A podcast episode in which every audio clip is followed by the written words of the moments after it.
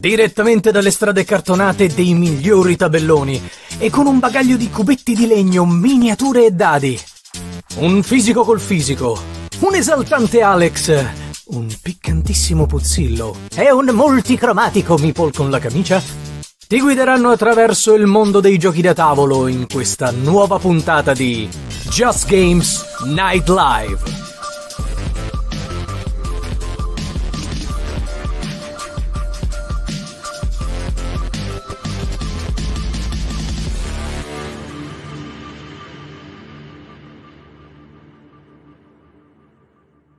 Eccoci, sono sempre parto io, Eh, sempre eccoci. io, sempre da solo. No, sono sotto stasera.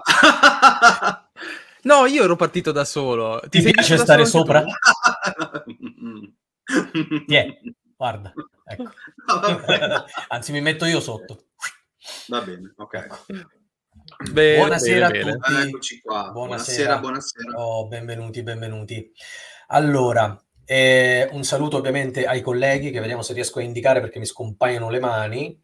Abbiamo, ah, no, a me mi scompaiono niente, niente da fare. Comunque, alla- al, al di sopra alla mia, quella de- che, do- sopra il cactus, c'è Alex. È un, è è pineapple. Sì, un È un pineapple, ananas. vabbè, un cactus, è Eh, un esatto. ananas, vabbè. Invece sopra il gelato c'è Boarding Physicist Lorenzo e tra Mentre il, il sotto, gelato e il E pineapple sotto Doom, e sotto Esatto. Doom c'è... c'è... Esatto. In realtà voi non sapete, ma Doom è un cartonato che mi serve per nascondere il casino che c'è lì dietro, perché abbiamo Ah, lanciato ok. tutto blocco, ci sono capito. tutte scatole ovunque. È tipo la povera sul tappeti, invece tu metti Doom... eh, sotto- Esatto, esatto, esatto. ecco, abbiamo, abbiamo- abbiamo già capito dove andremo a parare questa sera. eh? Il primo Esatto. commento della serata. Mattia Ferrari, buonasera a tutti. Ho visto la copertina dell'argomento della serata. Finalmente si parla di Splotter. oh.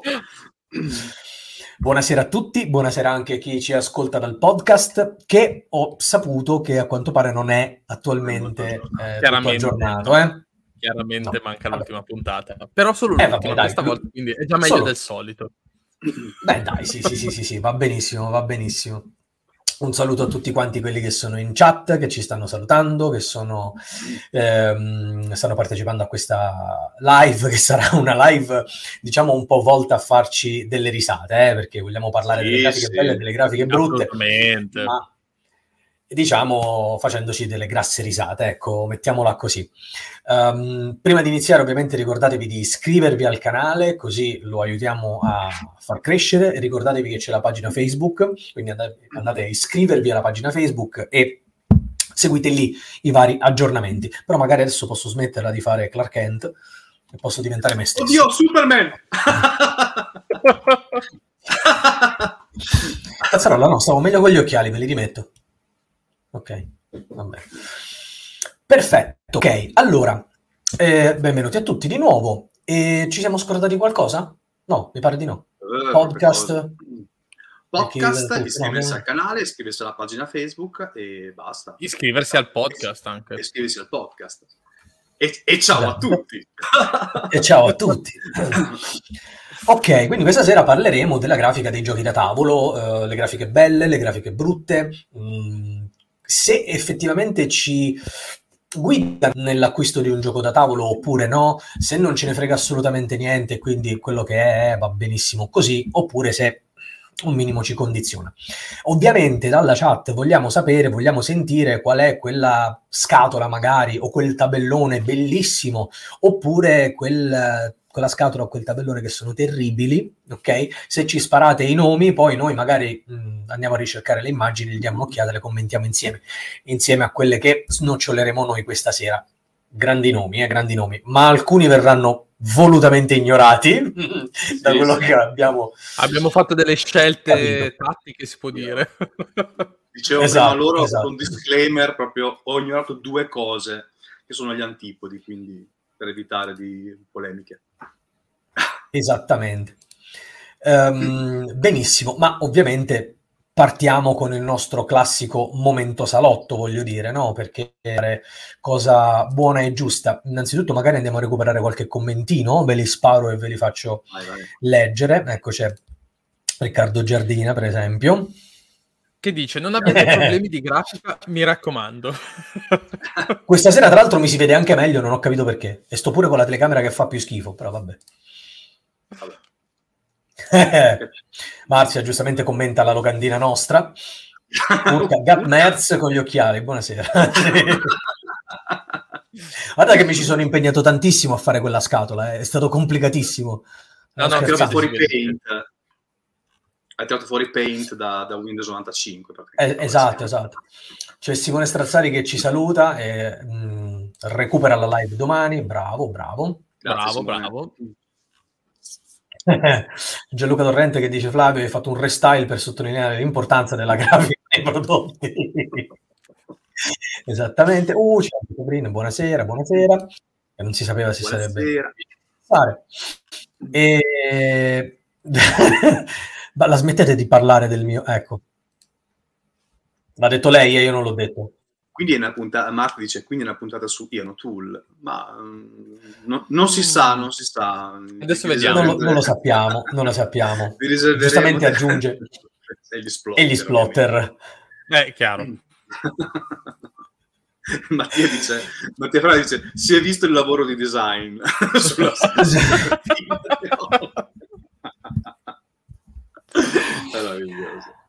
Allora, allora, io voglio sapere che cosa avete provato recentemente queste ultime due settimane che non ci siamo sentiti. Chi vuole partire? Beh, innanzitutto c'è una, c'è una, cosa importante, oggi parte la, come dicevo prima in, fuori, fuori live, oggi è partita la campagna, non so se a qualcuno interessa, di Andromeda's Edge, che è un gioco di um, Luke Lori, se non sbaglio, ed è io, eh, Luke, Luke Lori, sì, ed è quello che ha fatto anche Dwelling of Eldervale. E questo gioco, oggi, stamattina stavo guardando qualche, qualche youtuber insomma, che faceva dei commenti, è praticamente un, una, un aggiornamento di quel gioco lì. Ok, Dwelling of Eldervale, sì. che è anche, anche difficile dirlo, e io non l'ho mai cagato tanto perché purtroppo ha una ambientazione fantasy, quindi io il fantasy un po' lo... Esatto, proprio lì, guarda. E questo gioco è un giocone gigantesco perché fondamentalmente ha una valanga di meccaniche, dal, dal piazzamento lavoratori al, a questo tableau building in cui devi comunque piazzare le tecnologie, c'è, sono queste fazioni che sono asimmetriche, c'è un, un controllo area, ovviamente delle battaglie, una, delle mani di carta, insomma ha, ha, messo ogni meccan- meccanica possibile e immaginabile, ho visto qualche, qualche immagine del, del, tabellone del prototipo ed è veramente bello, in più c'è questa cosa fighissima. Magari del, ci vediamo quello che se no... Esatto, delle, ecco. delle astronavi che tu eh, piazzi su un, su un, pianeta, le sacrifichi e poi sopra ci costruisci proprio fisicamente questi eh, avamposti che sono proprio fatti in, a mo' di miniatura ovviamente nella versione, nella versione deluxe, eh, ad esempio così, nella versione deluxe perché la versione per poveri ha gli standees. Quindi... Allora, io ero entrato volutamente, adesso sto vedendo 189 dollari l'all-in. E... L'all-in 189 dollari. E mentre, esatto, con, tutto, con tutto, tutto quanto, espansioni, add-on e quant'altro. Base sta a 70. Esatto. 70 ti becchi gli, gli standees. E quindi non so, c'è tanto testo, non so se verrà mai localizzato in italiano, cose del genere. Sì. Sì? Perfetto, sì, sì. Lo, lo sa Flavio.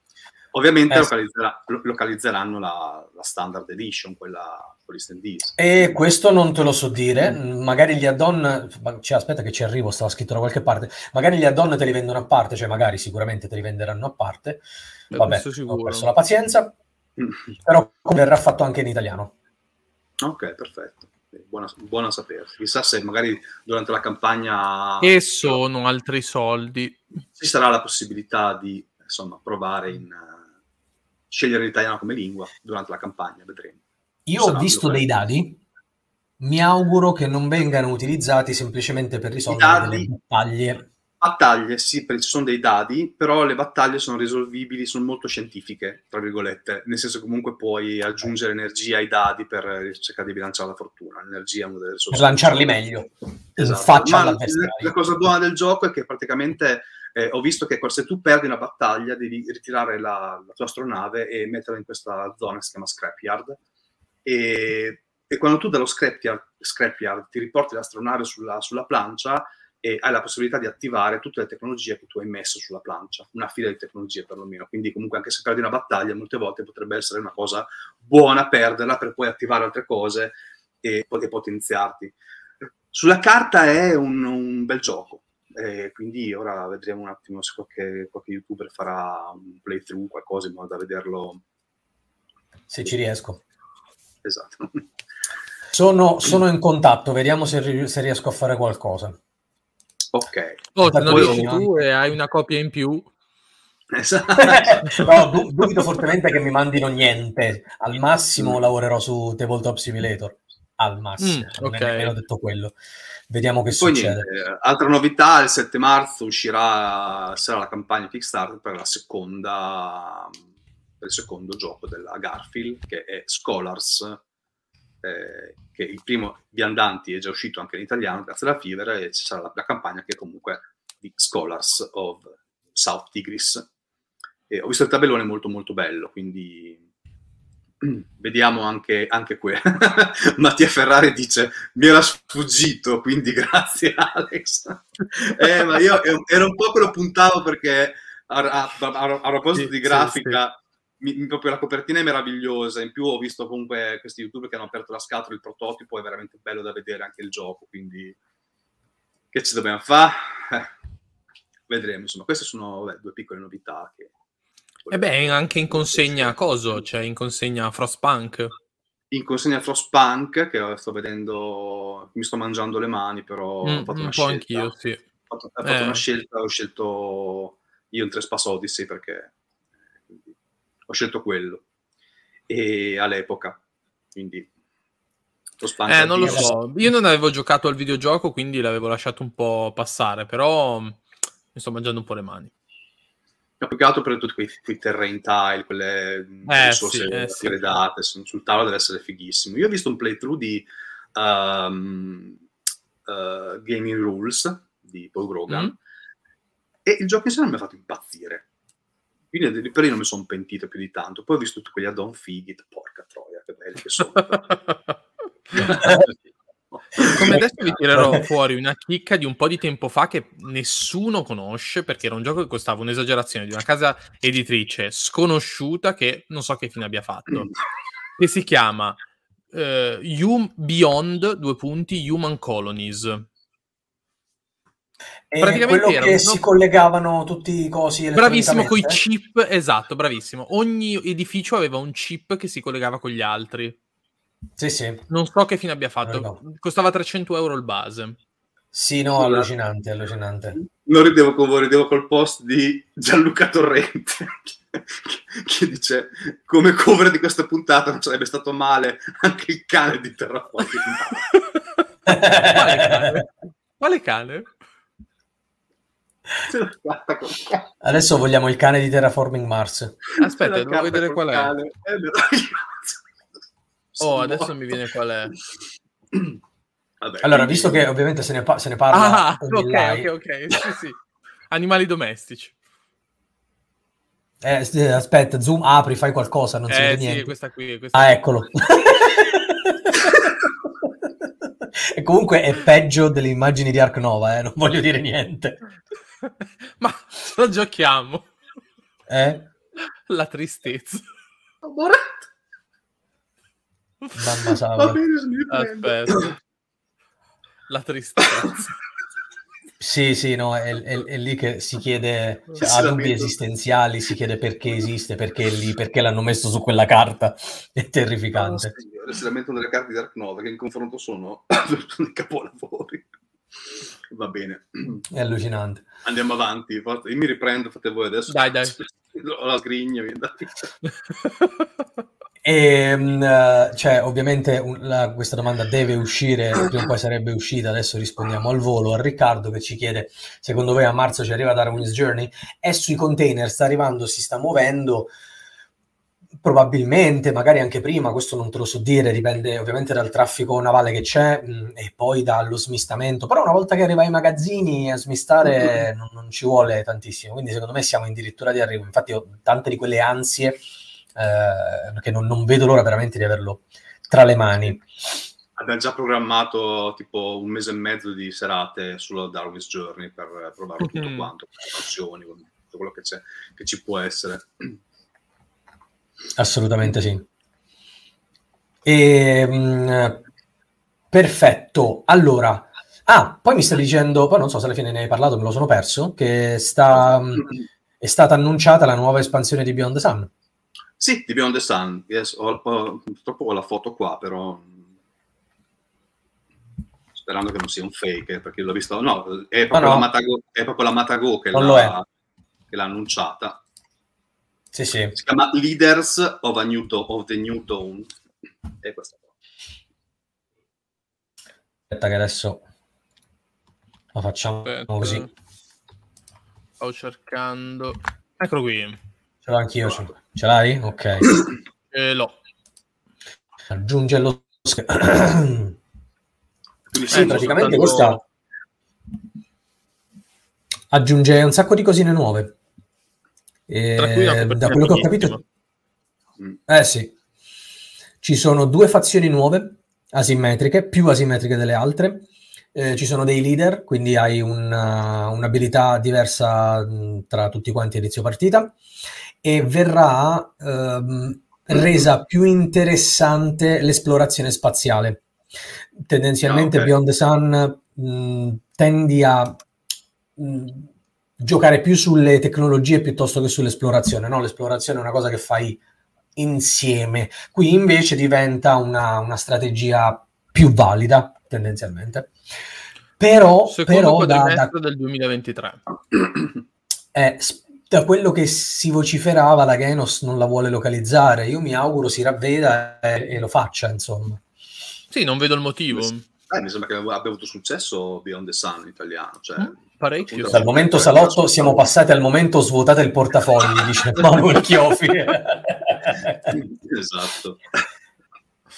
e, Ma guarda, a me non cambia niente, Eh, io ce l'ho, ce l'ho in- ce l'ho in lingua originale Beyond the Sun, quindi... eh, Sì, no, ma- io ce l'ho in italiano. eh. No, io ce l'ho in inglese, Eh. sai che non me lo ricordo. Cioè, alla fine è tutto sul tabellone, anche chi non conosce l'inglese poi gli spiega un po' le cose, fondamentalmente poi è inglese proprio a livello scuola elementare, cioè. Sì, secondo No, me- la, la rogna... Scusami, vai, vai pure, vai pure, poi dico io. No, no, vabbè, io volevo, era solo un rant. La rogna che mi viene è che chi magari ce l'ha in italiano si prende la- l'espansione, cioè una, una cosa in italiano e una cosa in, in- in inglese. Eh, io Mar- Ma- Maracaibo ce l'ho in italiano con l'espansione in inglese.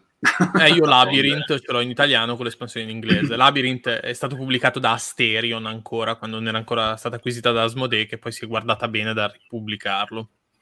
E ti ha fatto... "Oh!" esatto, esatto. C'è Alessio Volterrani che ci dice: Ciao ragazzi, eh, qualcuno ha provato Sky Mines che dovrebbe essere Mombasa 2.0. Allora, so che eh, Davis lo ha provato, non so se Sì. è in chat questa Sì. sera, eh, che me ne stava parlando. Eh, cia- Mm, me lo eh, ciao sì. Pier. No, non la localizzano l'espansione. Almeno così ha detto la Genos, poi non lo so se si ravvederà. Rispondevo a Pier che ci ha scritto in chat. Ciao Pier. E, ehm, allora, Sky Mario eh, da- eh, sarebbe sì, Mombasa 2.0, fondamentalmente è Mombasa eh, con un tema diverso perché non si può più parlare di schiavi. E come se non, non- fossero mai esistiti gli schiavi, adesso è sulla Luna. E c'è la sua versione praticamente uguale a Mombasa con una ehm, piccola differenza nella gestione del deck building e l'hanno reso leggermente più facile. E poi c'è una parte, la parte di dietro che ha proprio delle meccaniche diverse, quindi sono due tabelloni e due giochi che di base sono simili ma hanno delle fondamentali differenze. Ehm, sono molto curioso di provarlo perché eh, Mombasa mi ha lasciato con l'amaro in bocca, l'ho detto 3 milioni di volte perché me l'hanno spiegato malissimo, voglio riprovarlo mettendo le mani su Sky Mario. Forse, dom- Ehm. forse domenica, se ci vediamo, lo proveremo, quindi la prossima volta riuscirò a dire qualcosa. Eh, Sky Mines esatto. Loro, loro vanno bene. Ferrari schiavizzi gli alieni. Vabbè, ma sono gli alieni, gli alieni sono, non esistono, sono finti. Esatto. Esatto. Mi fa morire Pierre che dice Beyond the Sun è un gioco che ho preso e venduto due volte, cioè ti è piaciuto talmente tanto che l'hai Esatto. venduto per darlo a qualcun altro e farlo gioire della- del, del poter possedere Beyond the Sun e poi te lo sei ricomprato, poi l'hai rivenduto. Bravo, bravo, così si fa. E Pierre giustamente aggiunge il problema non è parlare di schiavi, ma premiare i giocatori essere schiavisti. Mi pare Vabbè. giusto. Ma no, ma il concetto sì, assolutamente quello, però ecco, voglio dire, perché non prendere come spunto ehm, quell'argomento trattato in quel gioco da tavolo e cercare di sensibilizzare piuttosto che dire no, quella roba non è mai esistita, questo è poi il punto. Ma comunque la serata non verterà su ciò. Quello. E bene, vogliamo sapere che cosa avete provato. Aspetta che recupero qualche commentino perché già qualcosa me l'hanno sparato. Poi vi interrogo a voi due. eh. Vai. Vai, vai, vai. Fa- Fabris88, noi abbiamo provato Beyond the Sun, appunto, bravo, Bravo. di quello di cui stavamo parlando. Tiletum, l'ultimo di Tascini Tiletum, che tra l'altro un- uno youtuber, non so se è inglese o americano, ha detto che è il gioco più bello dell'anno. Sì? Vabbè, Sì. bene, bene, No, no, ma per lui. De Gustus, eh. No, ma guarda, è, è un bel gioco, eh. Non è che sia un brutto gioco. Ma sono pienamente d'accordo. Io faccio per forza il paragone con gli altri titoli e Eh. secondo me non regge il confronto. Se lo prendi singolarmente è sicuro un buon gioco. Esatto. Woodcraft, bello bello. Eh, sono curioso di sapere ehm, in quanti lo avete giocato. Cthulhu That May Die, anzi Ah, Cthulhu, implica lo sputo, That May Die. Spettacolo. Bloomtown, Dice Forge, The Siege of Runedar, questo è quello di Knizia, il Bello, ma pare, anche Dice Tower Forge quello dove Dice Forge è quello dove devi forgiare le facce del dado, dove Sì. devi cambiare le Sì, facce sì, del dado, è molto carino. Esatto. E, e hanno ancora da provare Underwater Series e in arrivo Maca- Maracaibo e Keyflowers. No, No, poi Maracaibo bene, non bene, bene, Tanta roba da fare, tanta. Poi un giorno mi spiegate come fa, cioè se, se avete una seconda per giocare. Vabbè. Tutta sta guarda, è il discorso che facevo con Davis l'altro giorno. Alla fine lui gioca quasi tutte le sere, ma è perché c'è la ragazza che gioca, quindi fai presto, sei a casa, dici guardare un film, giochi. Invece di Eh, fare eh, altre appunto. cose, Davis. Eh, eh. esatto. Gianluca Torrente, su Dwelling il combattimento era quello che rovinava tutto l'appeal del gioco, ci dice, quindi essenzialmente mi stai confermando il fatto che è bello strategico, poi lanci dadi a membro e, e ti fa saltare un po' i nervi. Ma Speriamo di quello no, l'hanno cambiato tanto perché c'erano due ragazze che lavorano per Rado, adesso non mi ricordo come si chiama il canale, eh, sono due ragazze. Sì, sì, le due ragazze, hanno- quelle sì. Esatto, sono bravissime tra l'altro, mi piacciono un sacco. E hanno fatto le Mm. sette differenze che ci sono tra eh, Andromeda's Edge e Dwelling e hanno- l'hanno migliorato tanto, quindi eh, hanno, hanno migliorato qualcosa che già comunque dicevano che comunque era bello, ma l'hanno migliorato, l'hanno reso un po' più moderno, tra virgolette. Ok. C'è Chris che dice: Noi abbiamo provato Ank di Letum, anche loro. Anche molto bello. Io Anche Ank a me è piaciuto mi è piaciuta tanto. tanto la selezione delle azioni, ma Sì. il resto no. Il resto no. Anche, A me è piaciuto anche- perché- anche al difetto del tabellone, che purtroppo se giochi in 5 non si Mm. capisce un cavolo. Però, Sì, e poi più che altro a me è piaciuto tanto la, la, par- la cosa che si spiega veramente in un quarto d'ora. In un quarto d'ora lo spieghi, ma è un gioco Mm, molto profondo. Non mi è piaciuta per niente la fusione delle divinità, che è una meccanica che si instaura, non dico a metà partita, ma verso tre quarti magari, dove gli ultimi, diciamo, in classifica diventano un solo giocatore, gli ultimi due in classifica diventano un solo giocatore.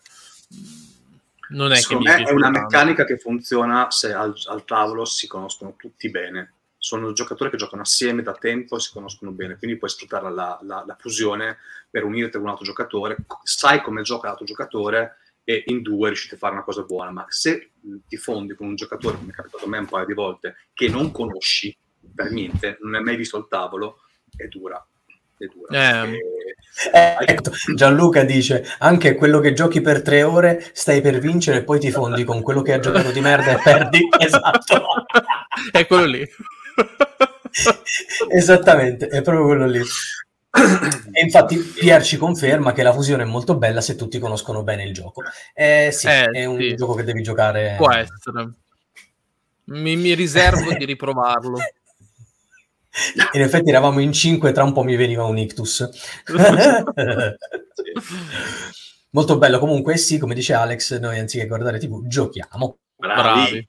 Bravi. Bravi, bravi. E... Direi che a po'... Eh, dimmi. Vai, vai, vai. Ma no, se volevi dire qualcosa, tanto io ero solo dei commenti. No, no, no, no, eh, stavo, andando, stavo, andando sui commenti, stavo andando sui commenti. Ok, c'è ancora Gianluca che ci dice, oggi ho provato un bel gioco con le galline e Flavio e Pier hanno perso male. Eh sì, io soprattutto malissimo. Ah, che bel giochino. Mm, ok, andiamo avanti. Uh, abbiamo Mattia Ferrari, questo ve lo lascio a voi. Uh, Ultime giocate, Carnegie. Vai, vai, vai, vai tu. Carnegie. Ok. Tiletum. Vanuatu, non lo giocherò mai più. Scout, meraviglioso. All in.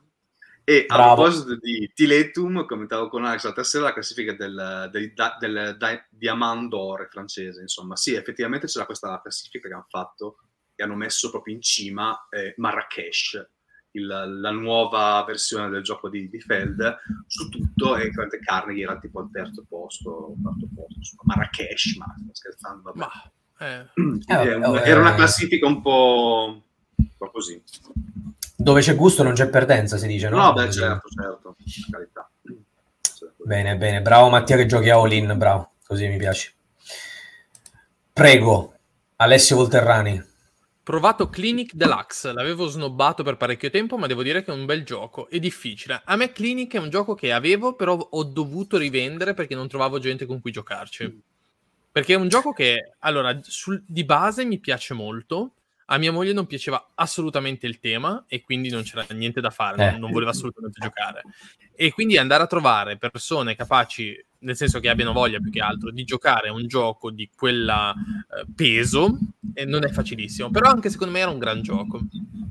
Ma in realtà il gioco non è difficile, hai, hai tre azioni da fare, cioè, hai, hai, tre fasi, cioè, mh, mm, le cose da fare sono... Eh, ma i conti che ti devi fare... Eh, esatto, fare, sì. Che, cioè, è, alla fine come gioco, tutti i giochi di Avant alla fine non sono complicati in sé come giochi, anche, anche Trauma no, esatto. non è complicato, più che altro è gestire il gioco, cioè gestire comunque la partita e che è complicato, però poi per fortuna nella Deluxe Edition ci ha messo mani in O'Toole, quindi l'ha, l'ha, l'ha, molto migliorata e l'ha molto semplificata a livello di simboli, a livello di tutto quanto, è tutto sul tabellone, devi andare a, a scartabellare nel regolamento, quindi ha fatto un bellissimo Sì, sì, era assolutamente leggibilissimo.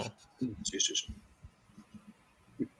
Scusate, ma devo, devo leggere questo trittico di commenti. Pier dice, giocato pure io Lin, capolavoro incredibile.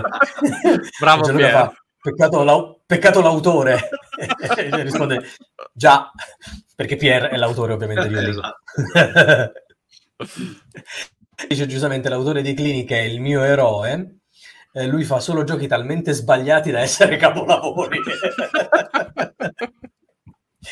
Io lo adoro Clinic, ho tutte le sue espansioni, ho anche la campagna e ogni tanto me lo gioco in solo quando non, non, non trovo chi, chi mi Gira la grande in solo. Sì, ma anche in due, eh, in due è un bel gioco. Sì, sì, sì, assolutamente. Allora, ci chiedono, se qualcuno di voi ne sa qualcosa, c'è Nicolò Macellaro che ci chiede un consiglio perché è super tentato dal Wiga Darkest Doom. No, io non ne so niente, aspetta che vado a vedere. Accidenti, vediamo. Eppure c'è scritto Doom, dovrei conoscere, no? Eh, capisci? Esatto. ah, ok, ho capito. Sì, sì, sì, sì, sì, sì. Avevo visto uh, delle immagini e dei video, però non ti so dire con precisione. Un Duzone map tendenzialmente, eh, dove ah, ci si no, tira botte da orbi. L'avevo visto, mi ricordava troppo... Mm, oh madonna. Aspetta, te lo dico. Da vedere è bellissimo comunque.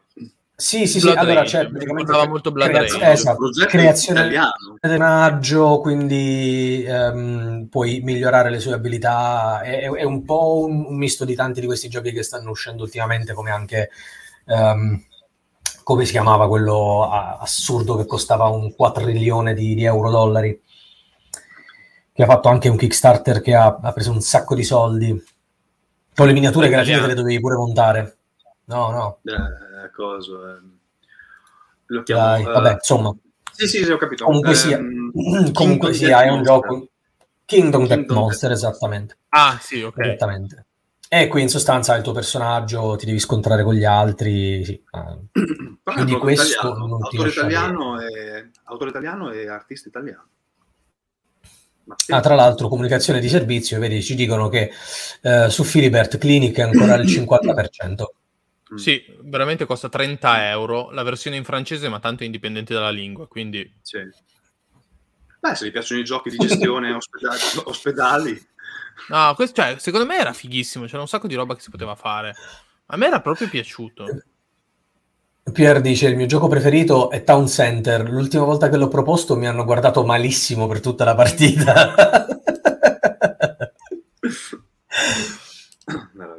e infatti, poi c'è Alessio Volterrari che dice: Provato Clinic Deluxe, ma l'abbiamo già detto. Ah, pardon, mi sto ripetendo. Abbiamo invece Miriam Locascio, prego. Più che giocato, ho studiato i regolamenti degli ultimi arrivi: Brasil Imperial, Viticulture, Viticulture Atlantis Rising, Village e Fresco. Oh, bellino fresco, bellino. Carino, Molto carino, specialmente quelle prime tre espansioncine. È un giochino semplicino. Mi piace tantissimo il fatto che devi decidere quando ti svegli la mattina, se ti svegli più tardi il morale sale, ma i costi fanno schifo, cioè o meglio trovi la ramaccia, eh, mentre se ti svegli prima il morale scende, ma hai scelta migliore. Di Village ci faranno una, una nuova edizione con tutte le espansioni, rivista graficamente ho visto terribile quella grafica. è peggio di quello originale. È, al- è, allucinante. Ma io dico, ma cosa si fumano? Cosa si idea. sono fumati? Aspetta, no, allora, devo andarla, devo andarla, a trovare quella grafica. Che, che, no, è, è, ecco, visto che questa sera parliamo di robe inguardabili. Esatto, sì, sì, guarda. Village, vediamo se esce fuori Intanto leggo un commento di Mondo Giochi da Tavolo. Ciao a tutti, scusate, ma la sera per me è impossibile seguirvi e mi rivedo la puntata la mattina. Comunque sappiate che vi seguo sempre, siete bravissimi. Buona serata e buonanotte a tutti. Grazie mille. E... Grazie. Grazie, sei proprio un patato. Oh, non lo riesco a trovare. Sì, che la copertina mi, eh. mi, ricordava, mi ricordava, anche la grafica di Alma Mater, quella, quel disegnatore lì. Non so se è lo stesso, però, sinceramente. Vero. Poi dopo, vabbè, la copertina era anche, era anche bella, detto, vabbè, dai, 40 bellone. No, no, è terribile. Allora, se c'era una cosa carina di quel gioco è che comunque le azioni erano eh, amalgamate nel, no, nel, nell'architettura del gioco. Qua invece sono boom, boom, boom, e se così. Poi quei sì, esatto. terribili. Madonna, inguardabile, inguardabile, davvero. Il gioco invece è molto carino, Village, veramente carino. Sì, poi, eh, non me l'aspettavo. Mi dicono che le espansioni anche lo, lo migliorano ulteriormente sì, sì, sì, sì, del porto lo va a migliorare. Leggo un commento di Daniele D'Ausilio. Bella raga, vi seguo dalla nave da crociera con 39 di febbre e mi allietate la serata. Grande! Mamma mia! Ah, grande! Che culo essere in crociera con 39 di febbre, eh? Just Game sul mare. Tanta solidarietà. Just Games Fever Live. Fever Live. Salutiamo che Danilo, saluto, un saluto al volo, poi recupero la puntata. Ciao Danilo. Ciao Danilo. Via. Saluto allora, Alex. Pur Audio, eh. che però non so chi sia, perché il nick non lo riconosco. Alex, dai, eh. cosa hai giocato questa sera? Questa io, settimana, ah, vado, vado, io, vado veloce, se no spendiamo la... Ah, ho giocato tanto eh, a... Eh, qua si vede Viandanti del, a sud del Tigri. Uh, ah, un culo i pigri. Viandanti a sud del Tigri. E amo le trilogie di, della, della, Garfield, grazie alla Fiverr anche in italiano ora, Fever Games. E l'ho giocato in tutti i player camp possibili e immaginabili. Ho giocato in solo, che ha un solitario che il bot è di una cattiveria inaudita, quindi ho perso malamente sempre. Ho giocato in due, ho giocato in tre, ho giocato in quattro, quindi ho fatto qualche partita. Dai, diciamo che in qualche modo riesco a dare una, una, piccola, una piccola review, insomma. Eh, Viandante è un gioco, ciao, ciao, ciao Riccardo. Viandante è un gioco eh, dove noi siamo dei appunto viandanti che partendo da Baghdad dovremmo con la nostra carovana eh, insomma mappare i territori, mappare i mari e anche i cieli sopra Baghdad. È un gioco, è un tableau building e, e anche un uh, set collection, che i punti li si fa con, uh, con dei tag eh, che, che raccogliamo durante la partita. Abbiamo quattro tipi di tag che sono città, vista, eh, mare aperto, porto. E, ed è un piazzamento dadi barra piazzamento lavoratori, dove i lavoratori non sono i tuoi, ma sono gestiti da tutti quanti i giocatori, e ehm, dove si eh, fa anche un viaggio. Il tabellone centrale è il tracciato viaggio, che funziona un po' come il tabellone di Arnak, ed è anche il timer del gioco, perché il primo giocatore che arriva in fondo al tabellone trigger alla fine della partita, e eh, da lì poi si va a contare i punti vittoria. Cosa si fa durante questo gioco come azione? Fondamentalmente puoi fare tre azioni. Puoi piazzare un dado, puoi piazzare un meeple, oppure puoi riposare. Piazzare un dado, eh, guarda, io amo la Garfield perché comunque riesce a prendere delle meccaniche conosciute un po' da tutti, fondamentalmente, e gli dà quella, un po' quella veste nuova. E qua i dadi si piazzano eh, a seconda del loro valore, però il loro valore corrisponde ad una colonna della carovana. La carovana è quella nella parte centrale della plancia giocatore, quella lì esatto, e eh, a seconda di dove è il dado si va ad attivare un tag o più tag. I tag quali sono? Sono quattro tipi di tag anche lì, c'è il cammello, il telescopio, la barca e il piccione. E a seconda dei tag che hai sotto quel dado, puoi fare determinate azioni che richiedono quei tag. Quindi di, e, e mh, comprando dal mercato delle tessere puoi costruirti la tua carovana e costruirti il tuo motore di azioni. E quella cosa è veramente un gioco nel gioco che è veramente interessante. Se riesci a costruirtele bene sei, sei molto avvantaggiato. E il piazzamento lavoratore invece tu, noi partiamo con un lavoratore blu e un lavoratore giallo ce ne sono dei tre tipi, c'è anche un lavoratore verde che prenderemo man mano che andremo avanti nella, nel viaggio. Che è l'unione del blu e del giallo. Esatto. Ci avevi esatto. fatto caso? Molto, Eh? molto Non ci avevo fatto caso, sinceramente. e, eh, e non sono di nessuno questi lavoratori, quindi quando noi li piazziamo, li piazziamo su una carta. Le carte sono tutte attorno al tabellone e facciamo un'azione che è sopra quella carta. Successivamente, quando noi andremo a prendere una carta, prenderemo anche il lavoratore. C'è questa mh, piccola meccanica di eh, influenza che è nelle gilde, c'è, mh, sono questi piccoli asterischi che sono l'influenza delle gilde e noi potremo influenzare anche le carte. Cosa significa? Significa che Sembrano in effetti qualcuno- proprio un virus e che si Esatto. chiama influenza è eccezionale. se qualcuno comprerà quella carta dovrà pagarci un, un so, una moneta o una provvista in più. Insomma, il gioco è, è divertente e eh, secondo me è un gioco perfetto in quattro giocatori. Perché? Ha delle criticità fondamentali, come ogni gioco dove ci sono dei mercatini. Se la gente non compra carte, il mercatino non gira e il mercatino non si resetta in nessun modo non c'è modo di, eh, tipo, non so, a volte a fine round eh, vanno via le prime carte del mercatino. No, se nessuno compra carte, le carte rimangono lì e stagnano. Eh, specialmente le carte spazio, che sono abbastanza costose, ma mm, il biallo, come dice Matteo, Il blallo, il blallo. Il blallo, è il blu e il giallo. sono abbastanza costose, ma devono essere costose perché danno dei punti vittoria a fine partita, quindi ovviamente non è che puoi comprare 50.000 carte. Eh, in tre giocatori gira bene, in due giocatori è lungo, è lungo da morire, non finisce più. Infatti Pier dice che in quattro giocatori finisci la partita che sei bisnonno. No, no, in quattro invece è durata un'ora e mezza, un'ora e quaranta la partita. In due giocatori è durata due ore e un quarto. Mentre in quattro giocatori è durata, è durata un'ora e 40 minuti. E scusa spiegazione che è durata un quarto d'ora. Ciao. E in solo, vabbè, c'è, il- c'è l'automa che è una bestia di Satana, quindi ti, fa, ti frega tutto, quindi non ce la fai proprio ad affrontarlo. È un bel gioco, è un bel gioco, è molto strategico, c'è un po' di paralisi all'inizio, perché hai 5.000 scelte possibili e immaginabili, però il fatto di costruirti il panorama poi è bellissimo, che vedi questo panorama che cresce, il fatto di utilizzare i cittadini come boost per le carte e panorama che tu prendi, eh, secondo me è molto molto divertente. Pier chiede perché si macinano più carte? In che senso? No, Perché che credo sia durato di che meno. girano più carte. No, eh, nel senso che comunque sì, girano più carte e inoltre il- sul tracciato ehm, viaggio si va più veloci. Perché comunque avendo più, avendo più carte da comprare, avendo più possibilità di avere le carte che ti piacciono, e si va più veloci. Non so come in due non so come mai è durata così tanto la partita. A parte che poi durando tanto ti fai un, un tabellone personale che è lungo 6 metri e non ci stai più nel tavolo. Però ho notato E appunto che...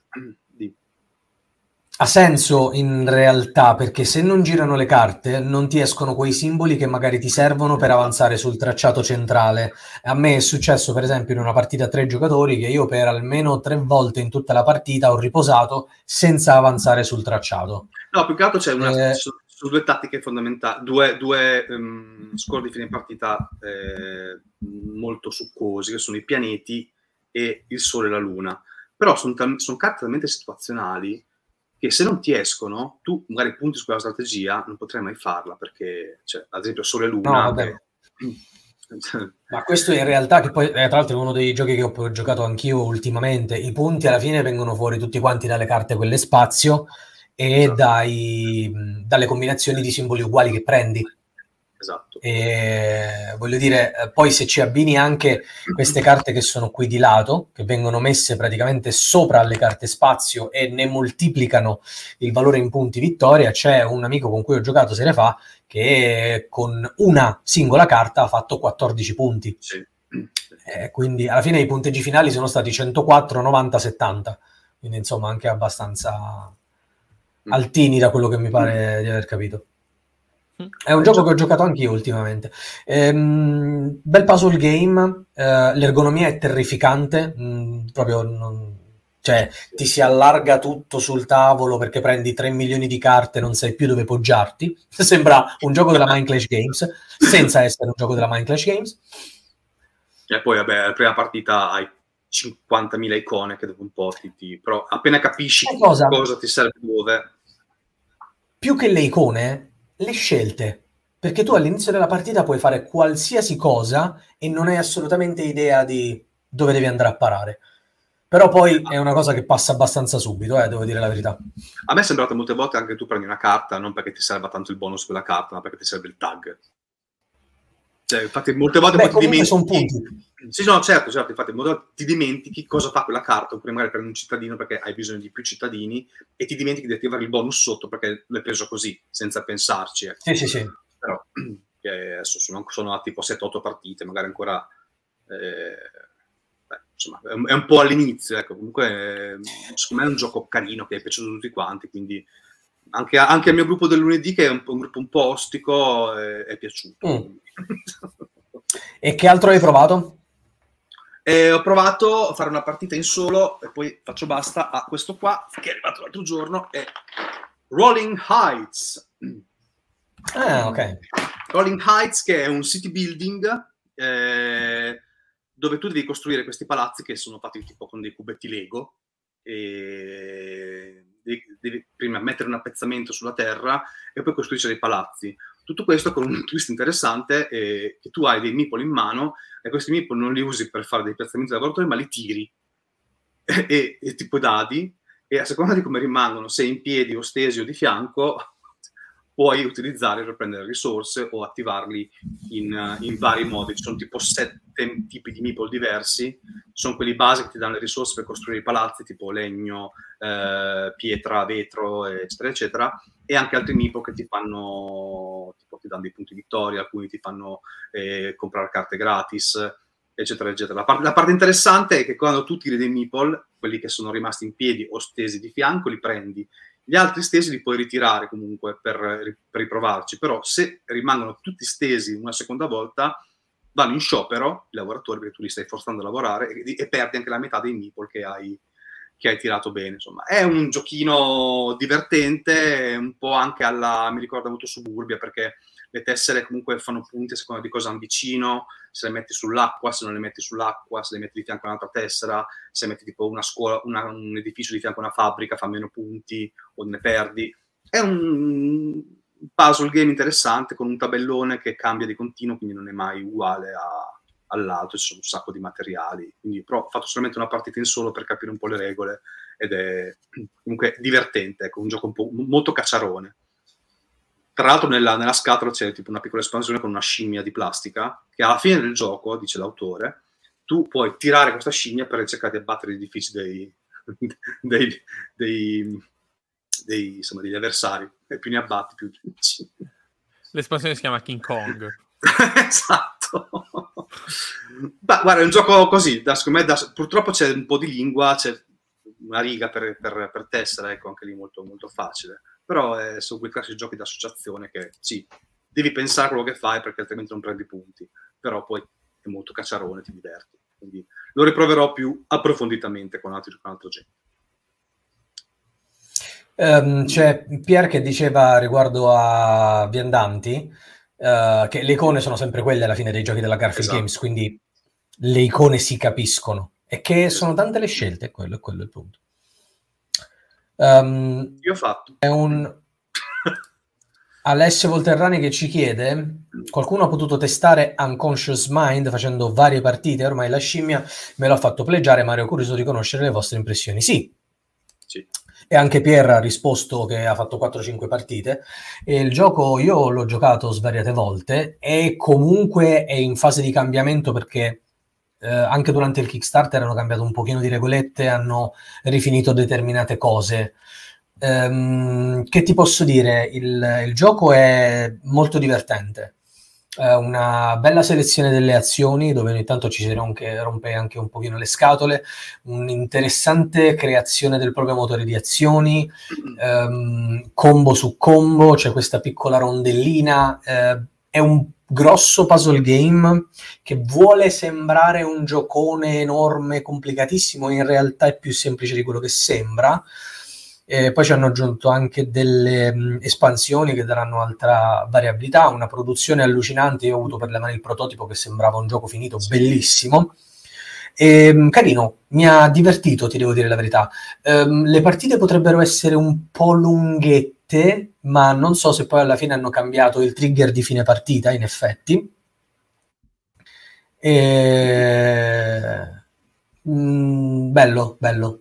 Tra l'altro anche per questo ci vocifera forse una localizzazione in italiano, ma non si sa. Il gioco non ha testo, mi sa, vero? Se non mi ricordo. Uh, sì. no, no, no, non ha no, testo. No. Mm da poi metti, metti Andrew Bosley e, e, il francese, si chiama quelli, assieme a disegnare, cioè, uno, uno, disegna le carte, un, i sogni, l'altro disegna i personaggi. Cioè, graficamente, ecco, a proposito di grafica, graficamente spettacolare, da vedere proprio è una gioia per gli occhi. Ecco, unica cosa magari che ho trovato nel, nel, quando l'ho giocato su DTS, che c'erano pochissime carte, finivano a un certo punto le carte dei pazienti, tra virgolette quindi boh, speriamo che ne mettano un po' di più nella versione fisica del gioco. Sì, sì, sì, no, ma infatti ehm, nell'ultima versione mi avevano fatto rimischiare gli scarti no, okay. se finivano. Comunque ne verranno, ne verranno aggiunte altre. Quindi è ancora in fase di, di lavorazione. Eh, eh, qui per esempio ci sono anche commenti un pochino discordanti, unconscious è un pochino ripetitivo, ottima produzione, un gameplay fintamente profondo. Um, sì, eh, sembra in effetti molto più complesso di quello che è, in realtà è abbastanza semplice perché poi devi trovare il modo di ottenere queste risorse per spendere queste risorse per fare i classici contratti, per dire no. Però come lo fai e quando lo fai, ovviamente è quello il divertente del gioco. Ehm...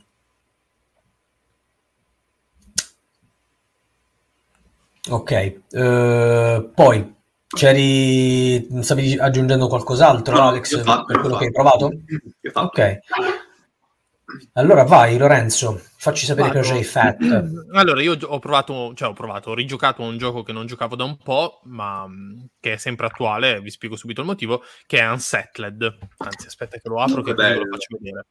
Che è stato uh-huh. tra i nominati per la mia classifica della top grafica di stasera è Unsettled. Allora, Unsettled, per chi non lo conoscesse, è un gioco dell'anno scorso, eccolo qua, della... Mm, si vede a tutto schermo? Sì. Si vede uh-huh. bene? Sì, ok. Sì, sì. Dicevo, eh, per chi non lo conoscesse, è un gioco della Orange Nebula, che sono gli stessi di Volfirion. Io me li confondo sempre. Vindication. Vindication, guarda, ancora adesso dico Volfirion. Allora, Volfino nella tabula, tabula games. Eh, eh, infatti, però vedi, Nebula, vabbè. Tabula, tabula esatto. Per assonanza si va. Allora, il gioco eh, vuole essere un, un gioco di eh, esplorazione spaziale, ma in realtà è un puzzle game. La cosa carina è che voi avete questa scatola che praticamente vi dà un set, tra virgolette, di uh, regole di base, a cui poi, ed è questa qui, questa scatola qua, a cui, po- a cui, poi voi di volta in volta potete aggiungere un pianeta differente. E la cosa funziona alla grande perché eh, è come avere, tra virgolette, una console dove poi, poi piazzate dentro un videogioco diverso ed è un altro gioco. Ossia, ci sono delle regole che sono valide per tutti i pianeti, però ogni pianeta che viene poi venduto, nella scatola base ne trovate due, mentre ogni pianeta poi è venduto separatamente, ha le sue regole, il suo setup eh, e il suo stile unico, diciamo, che lo caratterizza. Sono usciti sei pianeti per adesso, due nel gioco base, più quattro che si possono acquistare separatamente, ed è uscito un secondo Kickstarter dove ne sono stati messi altri quattro pianeti, più altre meccaniche delle quali non mi ricordo. Sinceramente, ho fatto il Kickstarter, ma non me lo ricordo. Quindi, sì, per la prima volta... Ho... eh sì, esatto, sicuramente, sì ho eh, per la prima volta fatto un pianeta nuovo che è il pianeta Yendral, che micro, faccio un micro spoiler, eh, praticamente è un pianeta dove, cioè l'avventura è ambientata su questo pianeta in cui c'è un mare che occupa tutto il, tutto il pianeta e c'è un'intelligenza senziente all'interno del nucleo del pianeta che ci dice che cosa fare, ci entra nella testa, eccetera. E quindi noi abbiamo mm. passato la partita, l'abbiamo giocata in due, io e mia moglie, è un cooperativo puro, eh, a eh, cercare di ristabilire l'ordine, l'equilibrio del pianeta e cercare di estrarre eh, le proteine che ci servivano per poter ripartire. Questo è un gioco che a me piace moltissimo anche se è un puzzle game, perché alla fine bisogna cercare di incastrare eh, delle azioni entro un certo tempo limite. Ci sono questi dadoni che non si tirano, ma sono, rappresentano, tra virgolette, la fatica del personaggio, quindi si scaricano ogni turno, poi ci sono dei modi per ricaricarlo, eccetera. La cosa che io critico ancora adesso alla Orange Nebula è che manca la modalità campagna. Mm. Cioè, voi avete questi pianeti che sono. Ogni, ogni pianeta contiene tre avventure diverse, e, ehm, che sono, tra virgolette, tutte um, indipendenti l'una dall'altra. Voi le potete giocare in qualsiasi ordine, e, ehm, e quindi si ha una, un, una, storia che è assolutamente scritta uh, in maniera divertente perché c'è un po' di questo humor alla Portal. Ad esempio, mi ricordo in un pianeta c'era eh, una, sì. una, specie di cane gigantesco che prendeva calci la nostra astronave eh, e i personaggi dicevano cattivo bestione, cattivo, non si fa. per, per, per, spiegarvi lo, lo humor che c'è dentro. Eh, in questo pianeta qua, dato che stavamo sott'acqua, a un certo punto le tute si spengono e dice forse immergere delle cose pro- progettate per lo spazio in acqua per delle ore non è stata la migliore delle idee.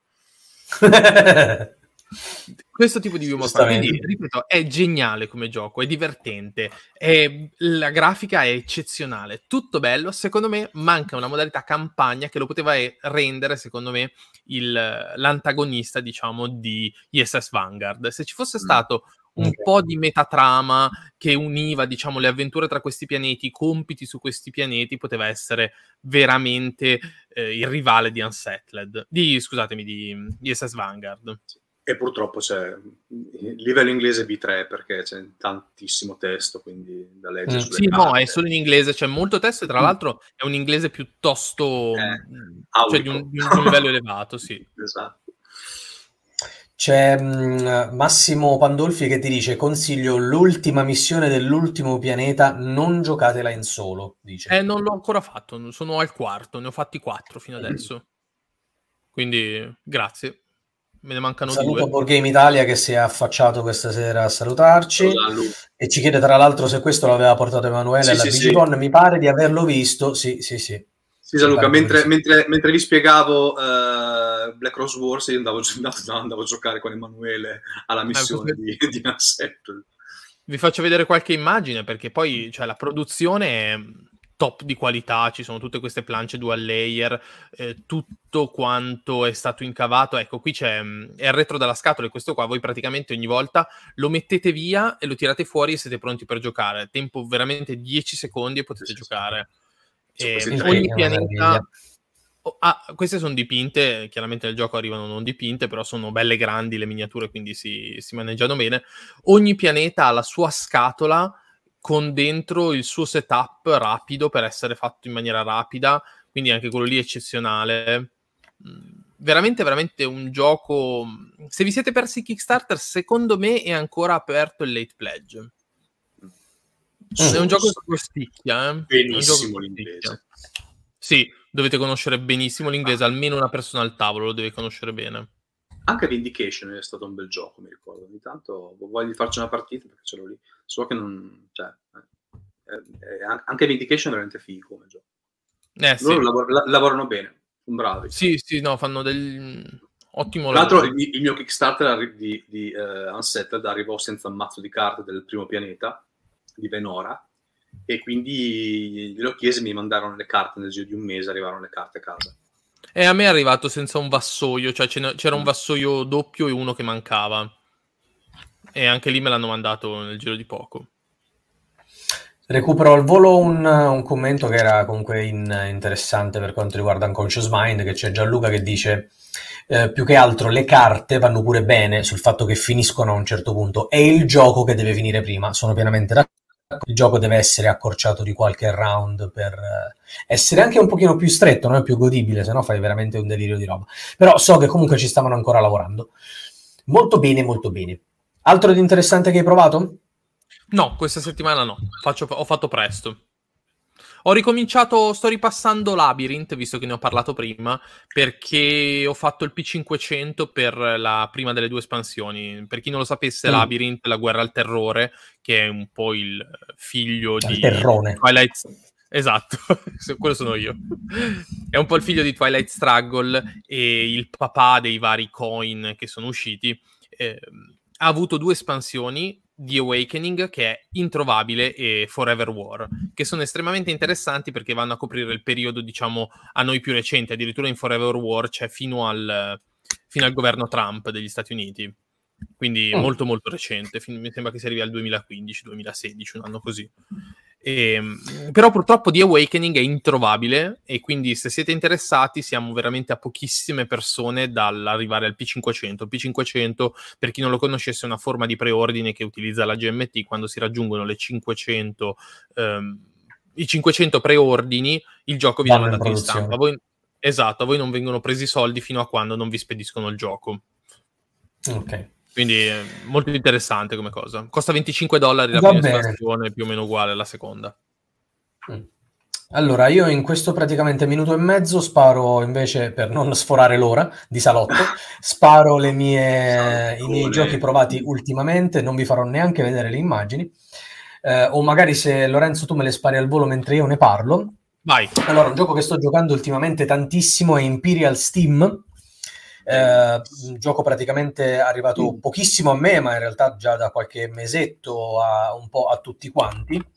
Um, una, una, cosa che mi ha effettivamente colpito e che eh, mi, mi, conferma anche un, un, amico con cui ci ho giocato, l'eleganza di questo gioco. In effetti con poche regole, niente sottoregole, niente cose troppo complicate, hanno fatto un gioco bello, interessante e profondo. Um, altra bella sorpresa interessante, questa oramai è targata ancora 2022, perché sì, sì, sì, 2022. Bel giochino, bel giochino, um, dove essenzialmente... Ah, ecco, tu stavi giustamente... Dove bisogna... Um, fondamentalmente collegare Vienna a Trieste, ma non è proprio quello l'obiettivo del gioco, ma eh, costruire i binari, cercare di mh, buttare giù delle industrie che ci producono delle risorse che poi eh, vengono mandate in queste città, eh, c'è questo tracciato dell'influenza che è molto importante perché noi vogliamo avere questa influenza abbastanza alta da poter interagire con queste città per prendere dei lavoratori. È un gioco che non perdona, perché se fai degli errori non conoscendolo alla prima partita rischi di rimanere particolarmente indietro. È stata veramente una bella sorpresa. Occupa anche questo un casino di spazio sul, sul tavolo, ma meno di viandanti comunque. eh, comunque meno di viandanti.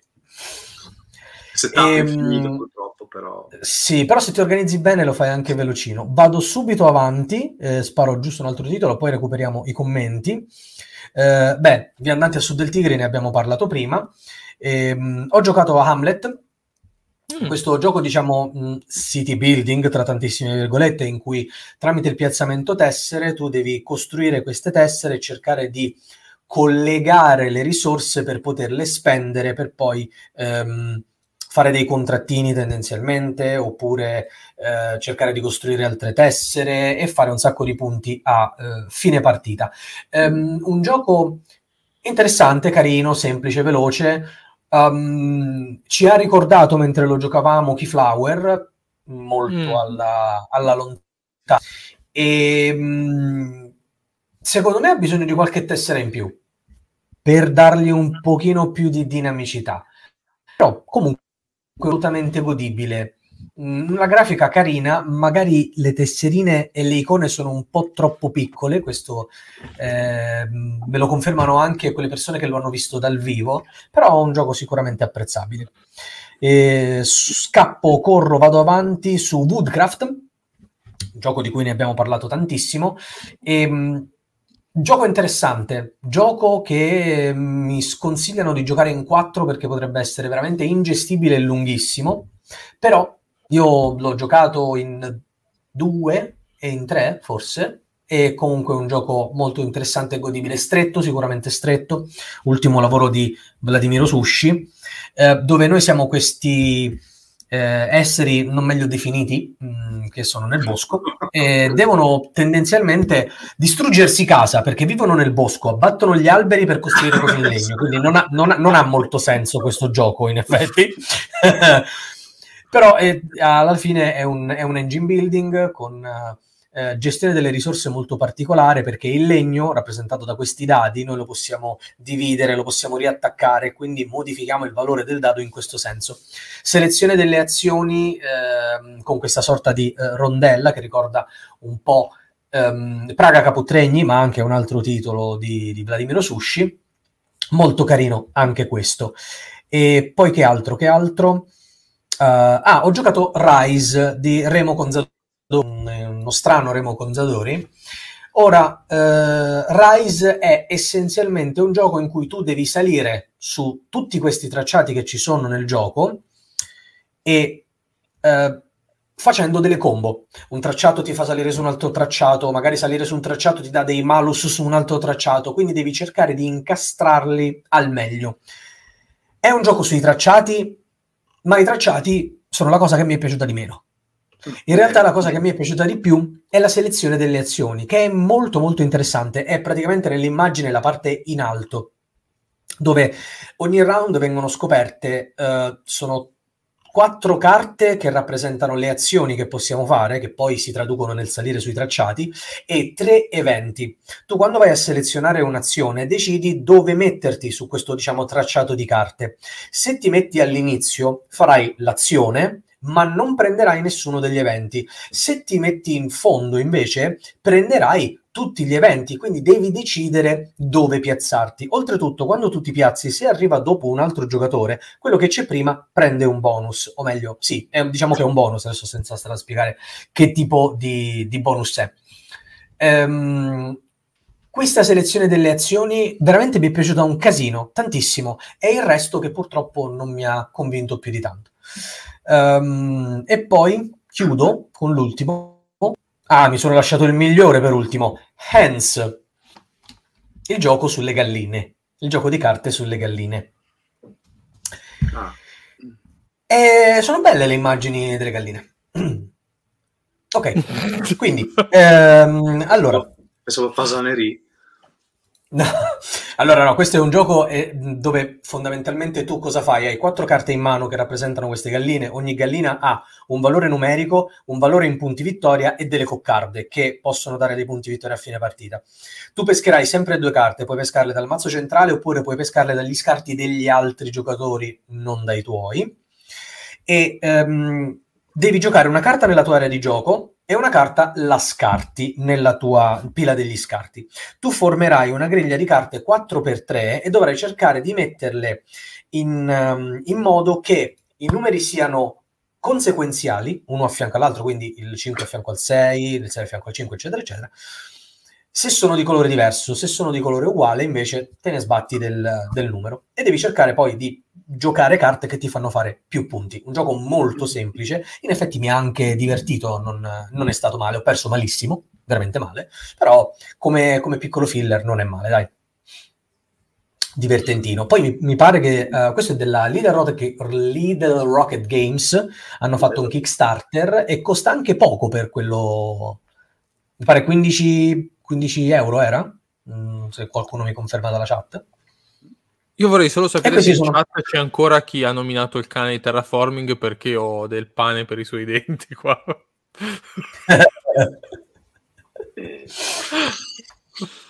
No, ragazzi, io, io, io, la nostra chat l'adoro, è un patrimonio nazionale, veramente.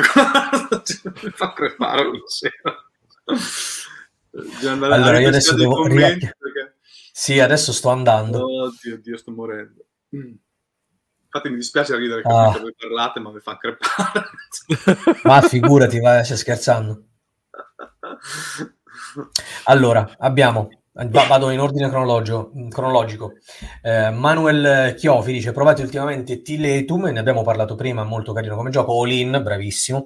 Twilight Struggle Red Sea, bravo. Di questo vorrei avere una, un'impressione perché ero molto tentato, ma non riesco a capire cosa mi dia più di Twilight Struggle.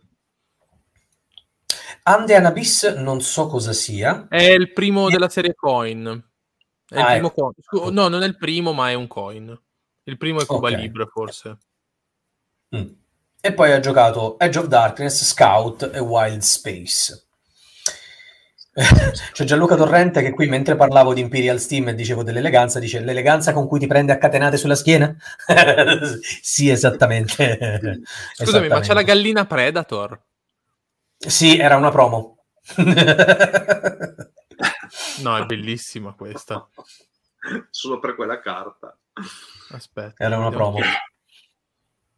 Intanto c'è Mattia Ferrari che dice bellissimo Imperial Steam, prima partita sensazione fredda, la seconda abbiamo svoltato scoprendo che c'erano gli spazi per le fabbriche anche a Vienna. Eh sì, sì, sì, bellissima questa, eh? è una meraviglia. Oh, il capolavoro. La voglio questa gallina subito. Chissà Mamma che uova mia. che fa. esatto.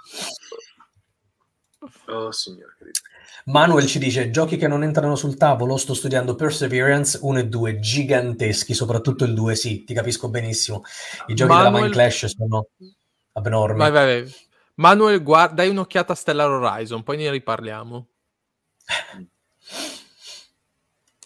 Gianluca ci dice su Rise, il gioco dove fai cose per fare cose che fanno cose che alla fine non ti fanno fare niente. sì, è una rappresentazione abbastanza calzante. È vero. Meraviglia.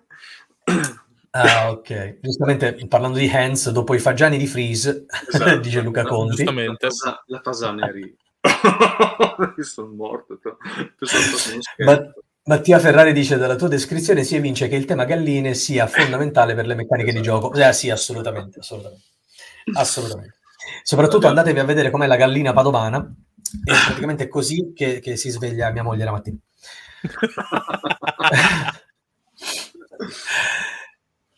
Ok, perfetto. Quindi abbiamo fatto questa velocissima carrellata di giochi, abbiamo sforato l'ora di 10 minuti, va bene. Io comunque, io comunque avevo proposto nella chat, nella chat privata che con, con, loro due che ogni tanto bisogna fare il salottone, cioè puntata solo salotto, dedicata solo al salotto, perché ragazzi sono delle perle Guarda, che...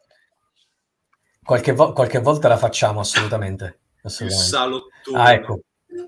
C'è Manuel che ti risponde: Twilight Struggle Red Sea è Twilight Struggle più corto, si risolve in 40 minuti, rende molto bene comunque, è un antipasto per il fratello maggiore. È un Twilight Struggle per chi ha poco tempo. Ok. For, for Però c'è, c'è, già Watergate, c'è mm, Red Flag Over Paris, c'è anche quello nuovo che è uscito. Dici che è una roba di marketing? China, ma non lo so, mi sembra un po' Sì, mi sembra un po' una roba di marketing, perché alla fine adesso con la versione online di Twilight Struggle si può giocare asincroni, quindi anche se hai poco tempo alla fine, cioè diventa... Tu giochi una carta, poi aspetti che l'avversario ti giochi una carta, poi ti, quando vuoi ti colleghi, giochi l'altra carta. Beh, so, un, po', un, po', come BGA in sostanza. Sì, sì. sì, sì, sì. Okay. possiamo passare finalmente all'argomento della serata. Insomma. Oh. che direi che è arrivato, è arrivato il momento. Gente che dorme. La grafica nei giochi da tavolo. Ok? Allora io vi svelo una cosa. La prima volta eh, che mi sono approcciato ai giochi da tavolo, diciamo, se- senziente, quindi non erano quei giochi che ti regalavano magari i genitori quando erano piccolo, quando eri piccolo, che sono stati, voglio dire, Hero Quest, Atmosphere, Brivido, eh, Incognito. um, quando inizi il tesoro del tempio, bravissimo, ce l'ho ancora. Spettacolo. Traguardi. Um, la prima volta che mi sono approcciato io ai giochi da tavolo, il tabellone per me era imprescindibile. Doveva essere figo il tabellone, se no non mi interessava nemmeno per sbaglio che cos'era quel gioco. Poteva essere il gioco della vita, il gioco bellissimo, poteva essere Puerto Rico, ma se il tabellone mi faceva schifo, no, non ne voglio sapere niente periodo in cui non sapevo neanche dell'esistenza, tra l'altro, di Board Game Geek, quindi neanche ti potevi andare a informare eh, più di tanto. Ecco, c'è, c'è Pier che dice: Mo vi faccio bannare da YouTube. non, non, non, so che, che, intenzioni ha, ma sono sicuramente mh, brutte. Quel solito. Eh, c'è Mattia Ferrari che dice che, visto che siamo in procinto di entrare sul tema della serata, vi segnalo come ottime di Bass e can della Splotter. Adesso poi ce le andiamo a vedere. Adesso c'è Lorenzo che ce le apre, così ce le vediamo. Stavo guardando. Che tra l'altro hanno avuto il coraggio allora, di mettere che... anche, anche nella, nell'edizione della Capstone oh, Games, Madonna. Ha rifatto Boost la Capstone Games con una grafica migliorata. Hanno avuto il coraggio sì, di mettere anche il tabellone vecchio. Ah, vabbè, ma questa è, è tipo la grafica di um, uh, Rosenbots, praticamente. Uh, sì, ma sì, è sì, vero questo? Ma esiste davvero? Purtroppo sì, sì, sì, sì, sì. È, è, è allucinante. No, ma ti prego, ti rimetti l'immagine di quei due e zooma, zooma sopra. Sono le cioè, torte guarda. fatte dalle pasticcerie, sono le torte fatte dalle pasticcerie, quelle che non, sono, che non hanno la stampante. Ne... esatto. no, ma nemmeno, nemmeno nei peggiori libri della catechesi proprio si vedono queste robe. Mamma mia. Ma io non pensavo che fosse vero, pensavo tipo, non dico un prototipo, ma una roba... No, ma è davvero fatto così vo- questo gioco? Una volta sì. di bocca buona, dai, adesso siamo stati abituati, anche siamo stati educati un pochettino a, ad apprezzare anche un po' la parte grafica, eh, perché una volta veramente, io nel 2007, 2008, quando ho iniziato a giocare, cioè, Imperial, il primo Imperial, i primi giochi di Gertz, c'era il Kyle, sono brutti, però erano quelli e... Sì, ma secondo me comunque cioè, tutto ha un limite, eh. Cioè, Gianluca, che di, che anno è sto, di che anno Del 2002, 2002. Vabbè, dai, ci sta. Gianluca dice si tratta più di illustrazione, ma se non citate le brutte illustrazioni anni 80 di Gaia Project, in particolare la cyber suora delfino, non meritate nulla.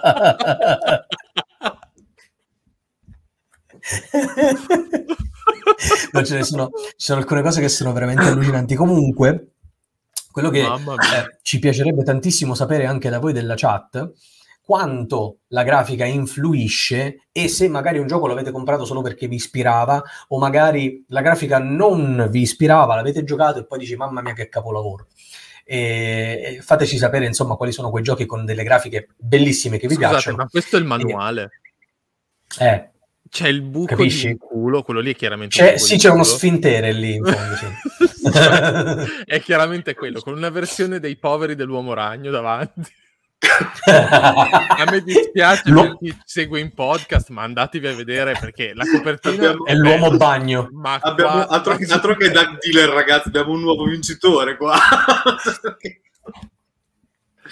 oh, Dio, Dio. No, ma è incredibile che ci sia qualcuno che io mi immagino qualcuno che vede questa cosa e dice mm, pubblichiamolo. Sì. ragazzi, ragazzi, guardate che immagine schifosa che ho fatto. Va bene, pubblichiamola. È un po' tipo quando tu assaggi una roba e ti fa cagare e dici Toto assaggia. Ma che siete mi hai appena detto che fa schifo, perché la devo assaggiare? Sì, ok, allora, noi ci scherziamo, effettivamente. Come no, dice Piero, il discorso è complicato, se non è sbagliato può essere anche brutto. Sì, in effetti c'è. Cioè allora adesso noi siamo dei cazzoni, scherziamo cioè, pesantemente su queste cose. Sì, sì, Pier, sì, ma sì, tutto ma... quello che vuoi, però veramente cioè, esistono dei livelli di decenza, questo è sicuramente No, però ad esempio se al giorno d'oggi uscisse una cosa del genere sarebbe da restare chi l'ha fatto uscire, capito? Ah, nel 2002 all'epoca ancora, cioè, appunto la gente giocava ad altro e quindi queste cose qua, una cosa un po' di nicchia, ci sta anche che magari una, una casa editrice, magari in famiglia, ha chiamato la figlia di tre anni, ha fatto fare i disegni eh, per pubblicare il gioco, ma ci sta anche, cioè, Infatti c'è Mattia Ferrari che dice ok, giochi vecchi, ma Faium di Freeze è tipo del 2021. Esatto, sì. esattamente. Me l'ho dimenticato Mattia, grazie. esatto. E Pier giustamente dice poi, solito discorso, l'esperienza è fatta anche dalla presenza sul tavolo. Assolutamente sì. Ehm, c'è chi riesce a prescindere e dice vabbè, eh, la grafica mi fa schifo, però il gioco è bellissimo. Alle volte invece eh. c'è bisogno proprio di, di, di, una presenza sul tavolo, no? che sia appagante. Me, ecco. Se il gioco è graficamente fatto bene, aiuta anche il giocatore un po' a, a, a giocare. Ecco, se, se, è brutto, che le icone sono fatte male, eccetera, eccetera, è anche difficile un po' giocarci in generale. Sì, sì. Ma eh, sì, io eh. ripeto, io sono una persona che mh, è passata, l'ho sempre detto, sono passato dai videogiochi ai giochi da tavolo, eh, anche per cercare un tipo di esperienza diversa. Però faccio ancora fatica un po'. Io faccio ancora fatica a giocare dei giochi brutti. O comunque giochi che non mi affascinano graficamente. È anche vero il contrario, cioè ci sono giochi che mi piacciono molto graficamente, ma poi non riesco a giocare perché non mi piacciono. Beh, diciamo, che, diciamo che Wargame molte volte sono bellissimi. Eh sì, ma in realtà... Magari cioè, ti, piac- ti, piacciono e ci giochi lo stesso perché ti piacciono. No? non lo so, qui apriamo un discorso un po' delicato, perché sui Wargame, cioè, valutare la grafica di un Wargame, tu stai valutando la grafica di una cartina geografica. Sì. E, e cioè è difficile valutare, no? Cioè puoi, puoi, rendere la resa delle province, ad esempio se penso alla cartina di Fire in the Lake, che dove c'è il Vietnam, posso pensare a come hanno reso la dimensione delle province, il, la, la, montagna piuttosto che la, la, pianura o la giungla, però cioè, è comunque molto molto netta la cosa, quindi cioè, è difficile valutare un wargame in questo senso eh, comunque è anche, è anche, vero il contrario, che comunque anche se molti giochi sono graficamente belli, poi fondamentalmente sono fuffa. Cioè, eh, ti, fanno, sì. ti, danno una bella scatola, una, un bel tabellone, belle risorse, tutto quanto, poi alla fine il gioco dentro non c'è. Cioè, è anche vero il eh, contrario. Eh, sì, sì, bisogna sempre cercare un punto di equilibrio. Sì, io per quel che mi riguarda, stasera ho, ho, deciso di non parlare di Anotool perché sarebbe... Cioè, Bravo. E di, non, e di non, parlare della Splotter per mi riguarda. Ho fatto la stessa identica scelta. Come sparare sulla Croce Rossa perché fondamentalmente poi dopo. Allora c'è un Fabio Luvicario che ci dice eh, io anche se un gioco viene proclamato come un gioco perfetto se non ha una grafica di qualità non lo acquisto ecco vedi per lui la grafica è importante eh, è import- a me sarebbe importante a me mi fa andare proprio fuori di testa quando mi fai un gioco sullo spazio vado fuori di perché non c'è una bella mappa stellare con i pianeti, le galassie, le robe e ci sono delle carte. Cioè, perché? Porca miseria. Quello mi fa andare fuori di testa e alle volte non, non, non, mi interesso proprio del gioco perché non c'è quello che, che mi aspetto da quel tipo di gioco. Oppure spendi cioè, 5 euro per dice... fare una, una, una copertina, be- una scatola bellissima, poi il gioco diventa orribile. Cioè, Capito. un po' di meno. C'è Miriam che dice da piccola volevo Monopoli, mi hanno regalato Megapoli, la grafica è così brutta che neanche BGG ha il coraggio di inserirla nel database. Megapo...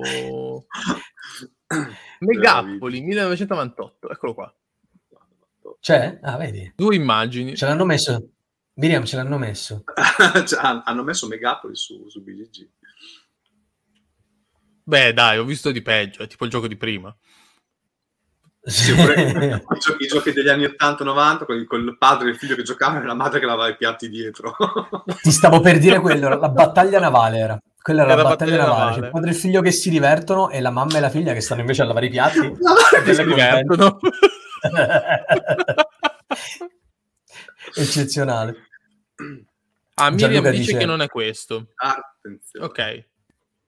Gianluca dice: Ricorderei anche le fantastiche e ergonomiche grafiche di Virsindas Volk.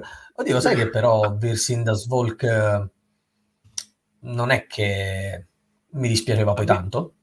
No, è l'unica cosa che non ho capito la scelta di fare quelle vignette in rosso e giallo. Cioè, capisco che si mh, rifacciano ai due schieramenti, però mm. non riesco a capire il motivo per il quale sia stato scelto di farle in rosso e giallo invece di lasciare l'illustrazione come è stato fatto ad esempio in Twilight Struggle, no? Sì, sì. sì, sì. C- c- ci sono questi falsi colori, adesso vediamo se trovo una carta mi ricordo il tabellone psichedelico di, di, di Fear no. Sindasport. No, non è questi colori no, sparaflesciati. No, ah, è questo qua. Sì. Non è sparaflesciato. Colori... Eh. Boh. Ho, ho, ho, fatto una partita quel gioco, poi dopo ci ho rinunciato subito. Queste sono le... Vedi, queste qua sono le carte che ti dico, hanno fatto questi falsi colori, sì, sì. ma non ho capito la scelta. Non... Potevano lasciare la carta magari uno mm. sfondo colorato e Boh. Eh beh, evidentemente gli avanzava il rosso e il giallo nel, nel toner. Sì, no, no, no, chiaramente per, chiaramente per, metterle dai, ai due schieramenti, però boh... Mm. Cioè, sono C'è tanto... Fabio Loricario che ci dice criterio personale di acquisto dei giochi. Prima il tema, poi componenti e grafica e poi meccaniche addirittura. Le meccaniche sono l'ultima cosa. Incredibile, per me è l'esatto opposto. Mattia Ferrari, i disegni della Splotter comunque scherzi a parte erano fatti dalla compagna di uno dei due, evidentemente per fortuna. Ma vedendo, vedendo il tuo prodotto non credo, mi sa che c'è ancora. E Pier dice una cosa molto importante, eh? ricordiamoci un punto fondamentale, senza meccaniche valide non giochi, senza grafica sì, e infatti mm, è verissimo. È infatti stiamo perculando allegramente le grafiche perché è divertente farlo, eh, le illustrazioni più che altro. E Gianluca ci dice che secondo me l'estetica può essere mediocre senza far perdere nulla al gioco. Esatto. La grafica di gioco no. Sì, la grafica di gioco intesa come ovviamente chiarezza del, del gioco in, ecco, in la, la, la, chiarezza è importante, cioè vedere i simboli, eh, simboli, sì. simboli chiari, eh, messi bene, Ma quello sì. nel regolamento di continuo, cioè quello è è fondamentale, assolutamente fondamentale. Sabrina ci dice: Mi sento, uh, sente molto il fascino della grafica bella, e questo mi ha fatto fare degli incauti acquisto tipo Muse. Me lo dicevi eh, oggi, infatti. infatti. E eh, vabbè, succede, mm, succede. Voglio dire, penso che ci siano passati un pochino tutti eh, sotto sì. questo gioco. Ecco. Um, c'è Fabris che dice c'è un certo Ian O'Toole che di grafica non ne capisce proprio nulla, no, per niente. Eh, infatti, infatti, sì, sì. Assolutamente. No, devo dire che lui è molto bravo e anche capace di rendere icone e concetti molto bene nella maggior eh, parte sì, diciamo, la, la, sua abilità non è solo riuscire a fare dei bei disegni, è riuscire a scrivere tutte le regole sul tabellone. C'è scritto tutto sul tabellone. Perché sì, una sì, volta che sai le regole, se ti dimentichi una cretinata, c'è scritta sul tabellone. Esatto, esatto. E Pier giustamente sottolinea, non è corretto nemmeno parlare di grafica, qui ovviamente poi si va lunghi nel discorso, infatti parliamo di illustrazioni, la grafica è quella che stavamo accennando poco fa, no, del, del gioco. Massimo ci dice che alcune grafiche, seppur brutte, caratterizzano comunque il gioco e ci stanno bene e pensa a St. Petersburg e The Golden Ages, sì, sì, sì, in effetti sì. sì. Ma anche, uh, aiuta, uno, uno... anche Troyes. Sì. Anche Troyes in sé sì, Troyes, sì. Cioè, è veramente un gioco bellissimo cioè, da, da, da, vedere, nonostante non sia meraviglioso, proprio è, è, sono delle immagini infatti in stile medievale, no? Sì, esatto, esatto. esatto. Quelli, tipo quelli che mentre si infilzano e si prendono ad, ad asciate sorridono, non si capisce esatto. perché. esatto. Sai quel gioco che era praticamente, non so se era una, dovevi scappare da questo castello, Escape from the Dark Castle, mi sa. Ah, sì, hanno fatto Escape from the Dark Castle. Era una grafica veramente proprio psichedelica a bestia, però comunque poteva avere un suo pubblico, poteva piacere e, e ci sta, capito? Comunque se, se, se, in qualche modo è integrata anche nel meccanico o comunque è, è la grafica di tutto il gioco, ci può anche stare. Sì, ad esempio io adoro la grafica, penso di essere però, di non essere l'unico in realtà, adoro la grafica di Hands of Doom. Faccela vedere. Eh, aspetta, ma sì, ma è famoso. Non ce l'ho. Ma sì, lo conoscete. Of... Oh, porca. Che poi sembra una questione di gusti, infatti, cioè proprio gusti personali, tipo la grafica di Escape from the Dark Castle. No, non si chiama End of Doom, madonna. Ma sì, Però quello che è uscito da poco, porca miseria. Oh, ma... sto cercando. End of Doom, End of Doom, eccolo qua. End of Doom, no ends, End of Doom. È assolut- questo è assolut- assolutamente fuori di testa come grafica. To. Ah, sì, vabbè, ma questo è folle, cioè nel senso è molto particolare. Sì, sì, sì, sì, sì, sì esatto, allora... però a me piace un sacco. Capisco che è particolare. C'è giustamente Mattia Ferrari che dice: Ragazzi, ok, non infieriamo sulla splotter. Hanno almeno giochi validi? Assolutamente sì. Certo. Ma Santa Maria ha i suoi token felicità? Madonna santa, che cosa orribile. Eh, Adesso quella, è, esatto, quella è una cosa che non ho capito. Cioè, cosa c'entrava con no, no, no, no. All- allucinante, allucinante. Cioè, quella è un, esempio, è un, esempio, di una, una cosa che non c'entra niente con tutto il gioco.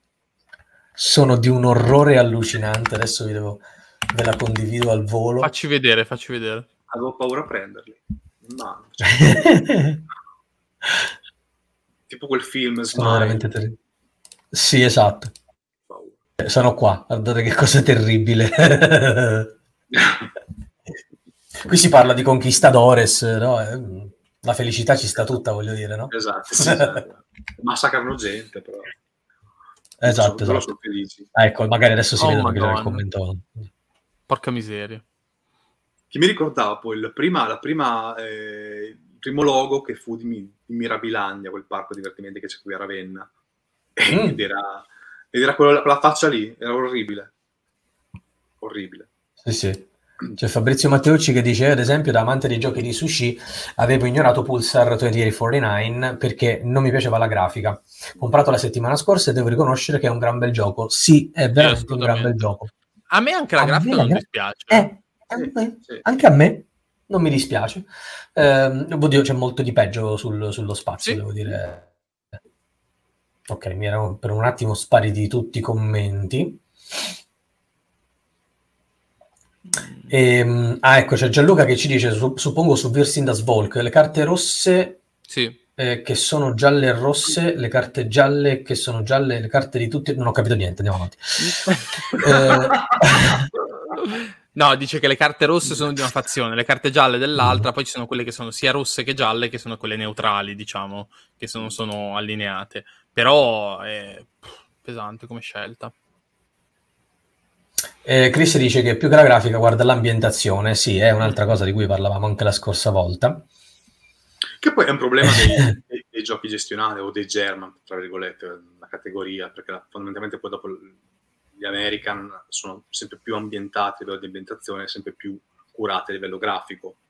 Qualche eccezione c'è anche lì, però comunque in ogni caso sono molto più curati. E, e, e la parte German della, della, situazione che fa sempre un po' storcere il naso. Eh, sì. Eh, c'è Miriam che ci dice: um, Dopo quel Megapoli, i miei occhi hanno sofferto abbastanza e la grafica è diventata una cosa essenziale nei giochi. posso, posso, capire, posso capire, è, è, giustissimo, voglio dire. C'è invece Fabio che dice: Il rovescio della medaglia è che a volte mi è capitato di acquistare giochi strepitosi dal punto di vista grafico e doverlo rivendere perché non ho apprezzato il gioco. Vedi Scythe e Gloomhaven, ahimè. Ci sta, ci sta, assolutamente.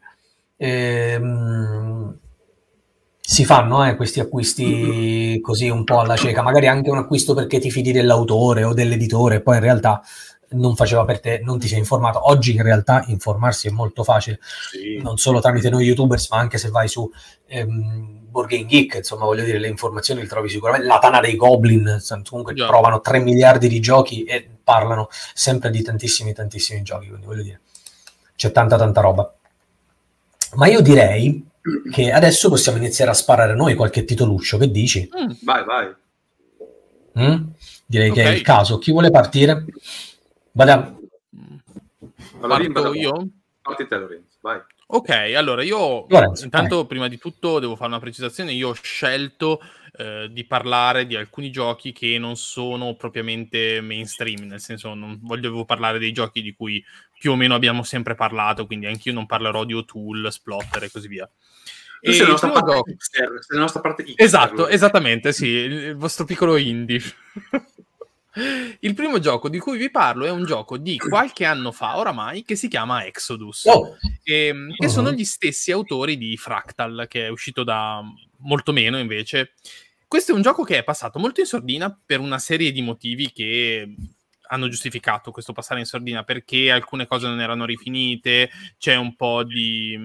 È un gioco cooperativo, eh, roguelike, ossia la mappa è generata proceduralmente, ogni partita è diversa, e, tuttavia, secondo me aveva del grande potenziale che non è stato sfruttato, perché alla fine mh, ci sono tutte queste eh, azioni, diciamo, che voi potete fare che si risolvono in un tiro di dadi, completamente casuale. Ogni nave ha i suoi dadi, però tirate quei dadi lì, vedete 50% che vi va bene, 50% che vi va male. Quindi il gioco è carino, se lo trovate a poco secondo me vale la pena prenderlo, anche solo per le illustrazioni, perché le illustrazioni che hanno fatto sono eccezionali. Io fino a poco tempo fa queste sì. illustrazioni le ho tenute come salvaschermo.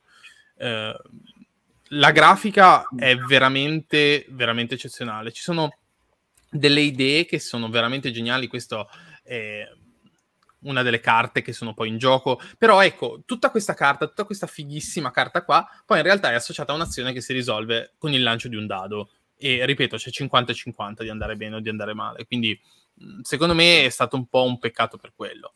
L'idea era molto buona, si rifaceva un po' se l'avete visto, se l'avete giocato meglio, Mass Effect. E c'erano tante buone idee, però non sono state sfruttate. Questo Io ho giocato il prototipo e ne ho fatto l'anteprima, la grafica era bellissima, anche quella del prototipo, veramente eh, sì. bella. No, no, ripeto, eccezionale la, la, grafica, c'è in inglese e in francese, la dipendenza dalla lingua è molto bassa, e... però purtroppo non ha, non ha convinto il gameplay. Mm, secondo me Ciao, è un gioco... Ciao Gian. Dicevo, è un gioco che se lo trovate a poco vale la pena prendere. Mm, cooperativo puro, ci sono queste navi che hanno una specie di crescita del personaggio, voi piano piano che... Ogni nave si crea punti esperienza in maniera differente e... No, non è vero, Mattia, non è vero, scusate, no. Mattia dice, non notare che il primo gioco di Lorenzo lo deve cercare su che potrebbe non avere la pagina BGG. non è vero, la pagina BGG c'è, ma ci sono poche immagini. Però c'è un mio video, quindi qui qualcuno non ha fatto i compiti a casa. Ai ai ai. Sì, Pier dice le carte Pier. con i bordi non stondati, si manca le è teste, vero, la sì, qualità vero, della produzione era un po' pessimina. Mm, sì, sì, sì. Però ecco, c'erano queste navi che ognuno aveva il suo modo di crearsi punti esperienza. C'era quella che lo faceva uccidendo i nemici, c'era quella che lo faceva... Ehm, facendo delle particolari azioni, insomma, o, o altre che lo facevano curando le altre navi, quindi un sistema cooperativo mm. molto ben integrato nel gioco. Ripeto, mi dispiace che non si sia sfruttato il potenziale che aveva. Questo è un gioco è che successo, è successo che hanno fatto. Ok, ragazzi, la grafica ce l'abbiamo, perfetto. Adesso avete preso tutti i soldi, Ciao. quindi andiamo eh, avanti. Sì, no, fuori qualcosa. È, è, chiaramente successo così, è chiaramente eh. successo così perché cioè, è un gioco che a vederlo è bellissimo, a vederlo. Meraviglioso. Sì, però... il gioco c'era però, eh? non è che non c'era il gioco. Fun... No, no, no, il gioco c'è, il gioco c'è, funziona. sviluppare un pochino meglio. Esatto, sì, se avessero fatto un po' più, perché praticamente voi quando esplorate girate praticamente dei, dei cosi, girate delle, delle carte che rappresentano degli eventi che accadono. E la cosa è, però, ripeto, che tu arrivi, c'è cioè tutto l'evento, la figata della carta, leggi quello che c'è scritto, eh, e poi tiri un dado e finisce lì. Quindi, boh. Eh, ok. Boh, um, questo era il mio primo titolo. Alex, sparaci tu un, uh, qualcosa con delle illustrazioni bellissime. Bellissimo. Uno, un gioco che mi ha fatto aprire la bocca, proprio ah, così, fatto cascare la mascella, come si dice, negli ultimi tempi, è stato uh, Soul Givers. Ah, Soul sì. Givers è un uh, gioco di Luca Cervini, che penso che abbia curato anche la parte di illustrazioni. Comunque sono tutte fatte comunque con penso al digitale. Ecco. E, ed è un gioco uno contro uno dove loro hanno integrato una lore, secondo me, bellissima, con delle carte bellissime, illustrate benissimo, ma- materiali anche che eh, c'entravano col gioco, davano quella sensazione di, eh, di futuro post-apocalittico, di, di, di, modernità, con un libro delle illustrazioni che è fantastico. E quindi hanno confezionato un prodotto che, secondo me, a 360 gradi è veramente... Stavo guardando qualche illustrazione, ma... Da lasciare a bocca aperta. E il gioco fondamentalmente... Ripeto, io quando l'ho visto pensavo, dalla lore che c'era, pensavo che fosse un gioco di ruolo. Mm. Mm. Ma poi chissà, magari il progetto va avanti, comunque sul Givers è un progetto, se guardate le carte sono meravigliose, e, è un progetto che comunque boh, spero vada avanti in qualche modo perché boh, merita, merita tanto. E, e, tra l'altro anche il gameplay è figo, comunque uno, due, due, fazioni che si sfidano uno contro uno per fondamentalmente prendere il cristallo in mezzo al tabellone e portarlo alla base. Quello è, Già in due persone mi confermano che costa due reni, anzi tre. Veramente? Quindi è abbastanza irrecuperabile. Mm. Ma veniva sui 100 euro il Kickstarter. Ma va, si costava molto molto di meno. Adesso l'unico che c'è sul Geek Market è negli Stati Uniti a 300 dollari. Però c'è sul Nobel eh, Ho il valore! Ho il valore in casa. No, comunque sì, è stato un prodotto proprio fatto bene a 360 gradi. Proprio sia a livello di gameplay, eh, un po' complicato da gestire nei, nei, primi turni, però con dei twist interessanti. Il fatto che comunque i pedoni... Oh, ciao Simone! i pedoni siano, siano un'anima, abbiano un'anima che uno te la può prendere, combinare due anime, eh, quindi doppia carta, doppi poteri è un gioco che secondo me è molto molto molto bello. Fatto no, bene, no, a me era piaciuto tanto, l'avevo visto a Lucca 2019. Ma ha girato Lucca per qualche anno, io l'ho visto un paio, un paio d'anni, poi il progetto si è un po' arenato, poi dopo è andato avanti, si è un po' arenato, comunque da solo, poveretto, quindi... E, però, guarda, eh, se potete giocarlo, guardarlo, anche solo quello è veramente fatto bene. Questa è, mia, è, una delle mie menzioni. Giustamente Pierre dice 100 euro per un astratto è tanto, sicuro i materiali meritano, ma non è per tutti, vero? vero. Sì, non è per tutti. Comunque, beh, eh, con, sì, con, d'accordo. Con l'espansione comunque ha, ha, ha, tanta vita, comunque il gioco è veramente è una, è una, dama, è una dama ipertrofica.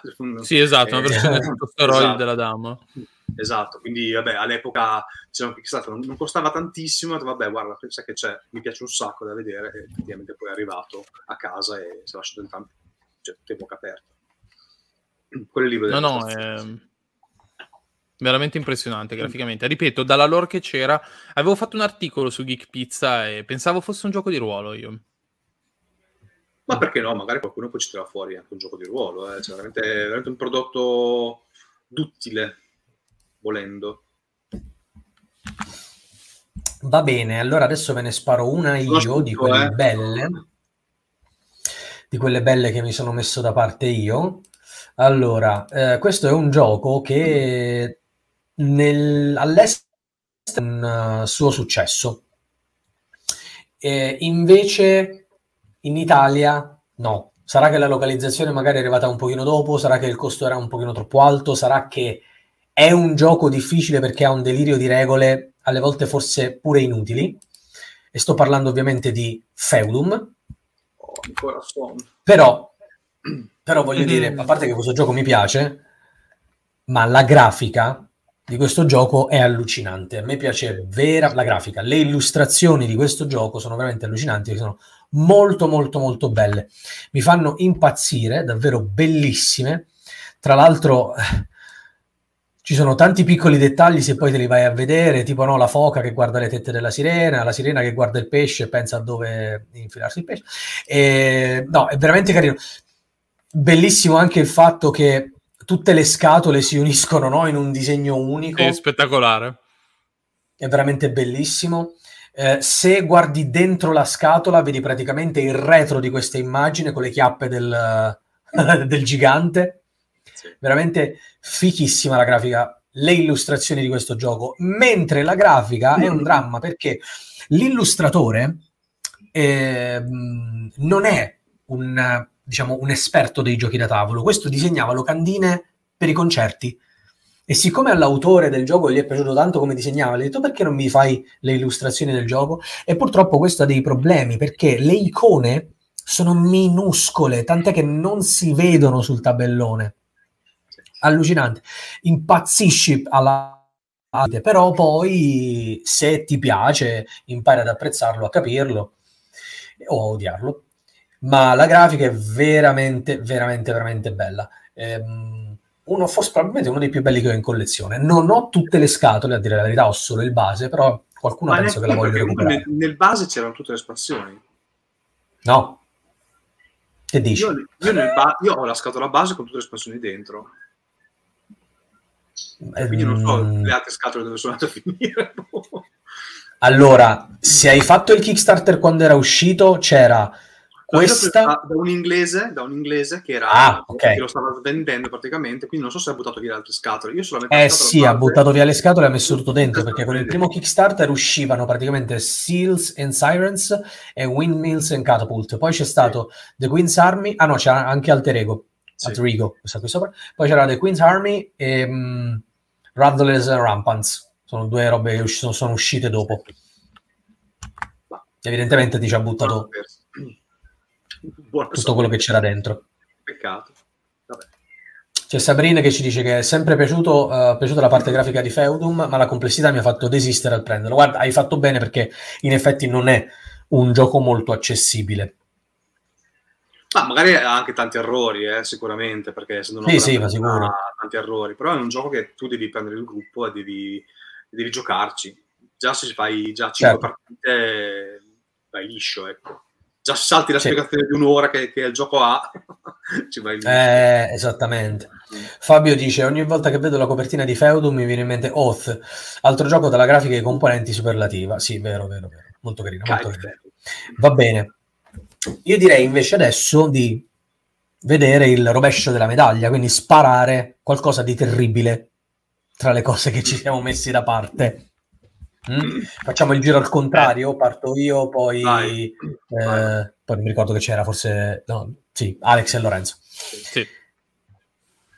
Allora, aspetta, vediamo, vediamo, vediamo, adesso me la devo ricapare perché insomma tra tutte quante ce ne sono tante di robe orribili che mi sono messo da parte.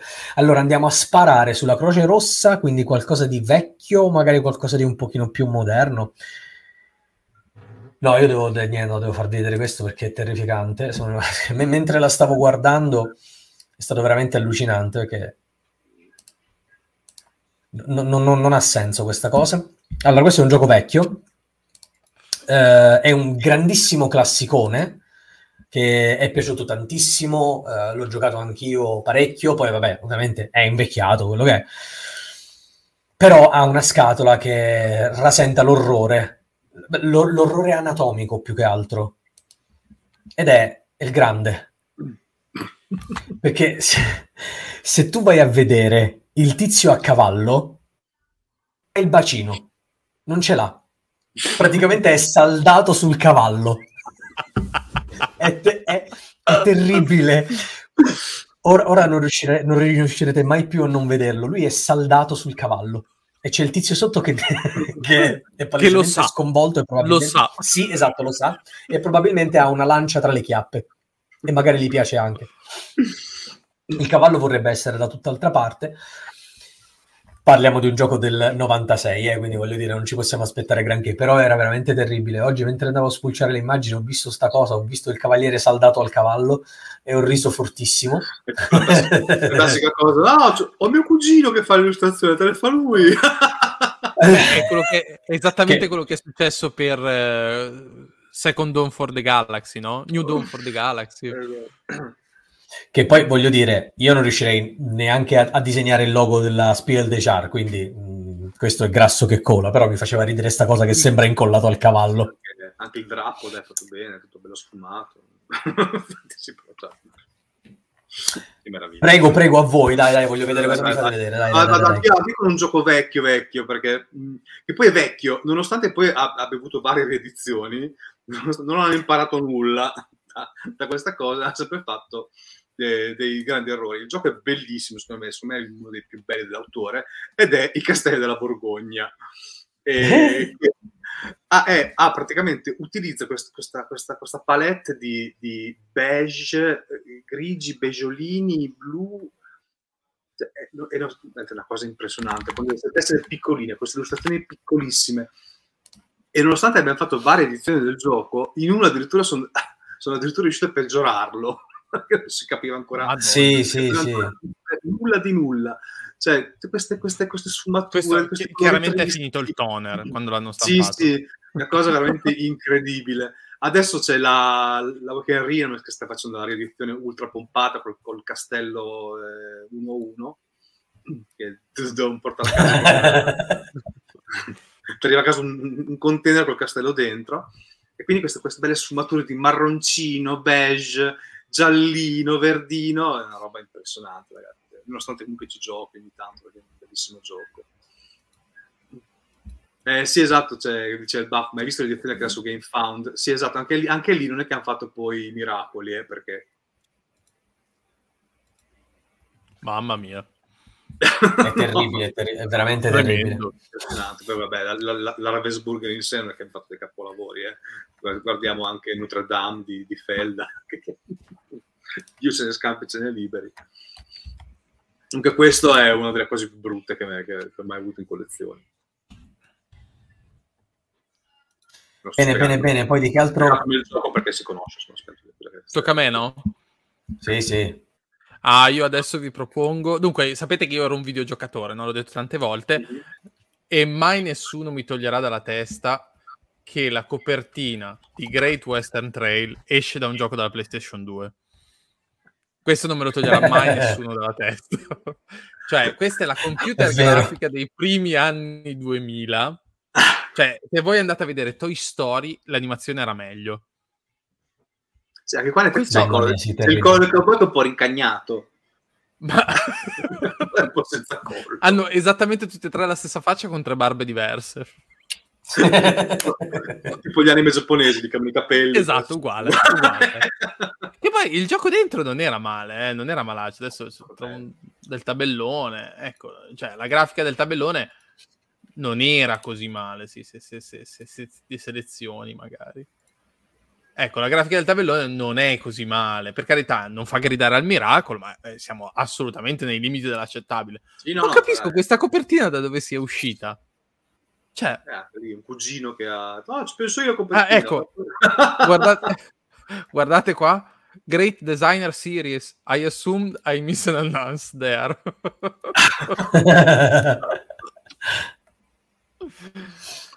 Quindi, insomma, cioè, non, non, riesco a, proprio a capire da dove sia uscita la copertina. Con tutto, cioè, poi non c'entra niente col gioco, oltretutto. Mattia Ferrari dice deve, dice deve, essere la schermata in cui scegli il personaggio. esattamente, esattamente, esattamente, esattamente.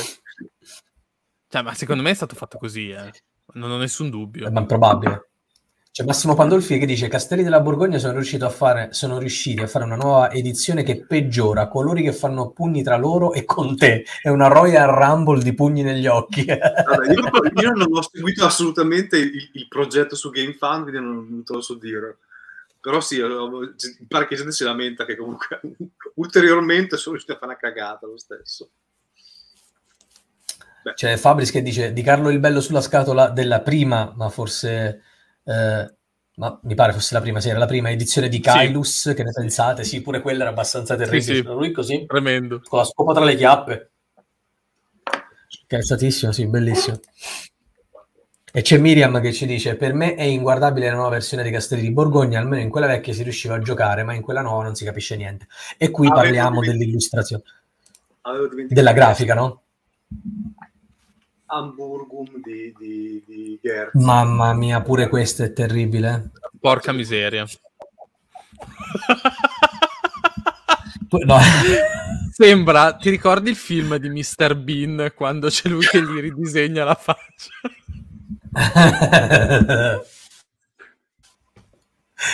esattamente, esattamente. Di, di, di, di Getz. Aspetta che vediamo se lo trovo. Vai Alex, tu invece che cosa ci fai, ci fai vedere di, di terribile? È terribile, l'ho già detto, il Castello della Borgogna. Ah, Devo andare avanti. Ah, già, è, è il giro dei terribili, l'abbiamo finito, è eh, questo qua. Uh, allora dobbiamo rifare un giro dei belli. Dai, parto io che smentisco, smentisco Fabris, dai. parto io che smentisco Fabris che dice che Bitoku, ad esempio, ogni volta che lo, lo, lo guardo mi fa sempre meno voglia di provarlo. Invece Bitoku a me piace un sacco. Sarà che sono un fan di Miyazaki, quindi mi ricorda molto le, illustra- le illustrazioni di, di, Miyazaki, sia in manga sia nel, insomma, nei suoi Guarda là che casino. Ma in realtà non sì, è ecco. casino. Cioè, in realtà devi sapere dove guardare. eh, da un'altra parte. No, guarda.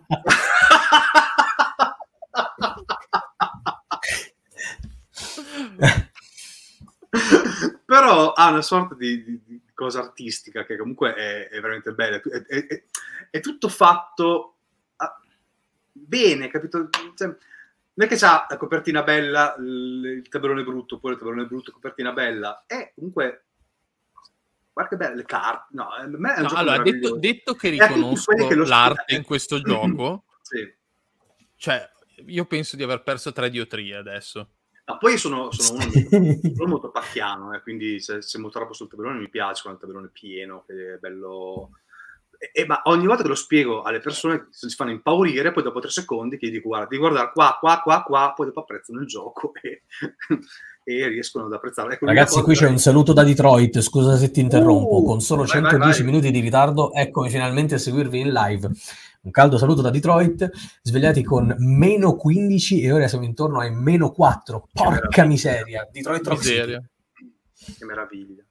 Ah, noi qua siamo intorno ai meno 7 però. Madonna, il meno 15 è lunga. Sì. Eh, giustamente dice l'arte deve accompagnare il gioco, dice Pierre. Eh, ed è giusto, cioè deve, deve, una, deve, deve, semplificare in un certo senso. Intanto mi si stanno scaricando le cuffie. Quello che deve essere chiaro, chiaro, quello che deve essere chiaro è chiaro e il resto è contorno. Mm, eh, eh, basta, basta beh, sapere dove guardare. anche la simbologia è chiara sulle carte, chiare, tutto quanto chiaro. Poi oh, eh, anche lì purtroppo sono gusti, cioè, a me piacciono i tabelloni molto pulenti e questo diciamo che mi ha soddisfatto. Ecco. Guarda che meraviglia, che copertina meravigliosa. Tocca a me, eh? È la mia Vai. volta? Allora, un altro gioco non mainstream. Questo è un gioco molto particolare che non capisco perché sia passato in sordine, invece. Si chiama Video Vortex. Eccolo qua. E... Eh, esatto, lo conosco solo. Eh, infatti lo sapevo, lo sapevo. Allora, è un gioco di carte. È un gioco di carte illustrato niente di meno che da Boneface, che è un artista inglese che ha fatto un sacco di illustrazioni, ha uno stile molto caratteristico, molto tipico. Ambientato tutto negli anni Ottanta, dove praticamente c'è stato un disastro, un'apocalisse nucleare, dopo la quale praticamente si è da un vecchio video store eh, è sorto questa specie di comunità di mutanti in cui ci sono il, quelli che guardavano le videocassette d'amore che sono diventati contro quelli che guardano le videocassette di fantascienza. E c'è una specie di uh, è un deck building eh, tutto tematizzato, ad esempio questa videocassetta qua che vedete sono i vostri punti salute, sono i vostri punti vita, voi praticamente avete partite da 40 minuti di punti vita, e, eh, cercando, guardando bene online. Raffaele chiede, Lorenzo, dove li trovi questi giochi? Ma lui, eh, il suo lavoro è quello di trovare giochi improponibili, inconoscibili. E, secondo me, cioè, è tutto super tematizzato, è tutto stradivertente perché anche il manuale ci sono mille referenze alle vecchie videocassette e tutto quanto. Dicevo, voi partite con 40 minuti di vita e poi praticamente i vostri avversari possono far avanzare velocemente la vostra videocassetta e quindi piano piano arrivate a zero, voi la potete riavvolgere nel frattempo e quindi ci sono tutte queste illustrazioni, adesso se ne vedo una un pochino più ci sono 12 mutanti diversi, ogni mutante ha le sue abilità uniche, eh, particolari, quindi ha un mazzo unico dedicato e poi c'è un mercatino dal quale si comprano invece le carte. Io non riesco a capire perché è un gioco da, che si gioca da 2 a 4 giocatori, non riesco a capire per quale motivo sia passato in sordina.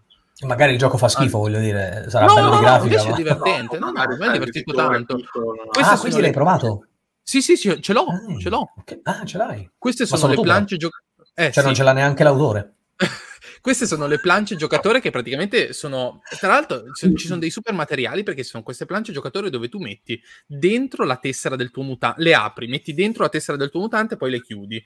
Sulla sinistra hai l'energia e sulla destra hai quelli che sono i trofei. Poi hai questi tre trofei in alto, questo con l'occhio singolo, i due occhi e il triplo occhio, che sono una sorta di gettoni che quando gli altri giocatori ti, ti sconfiggono, vanno a pescare, ti vanno a rubare e tu devi rubare quelle degli altri.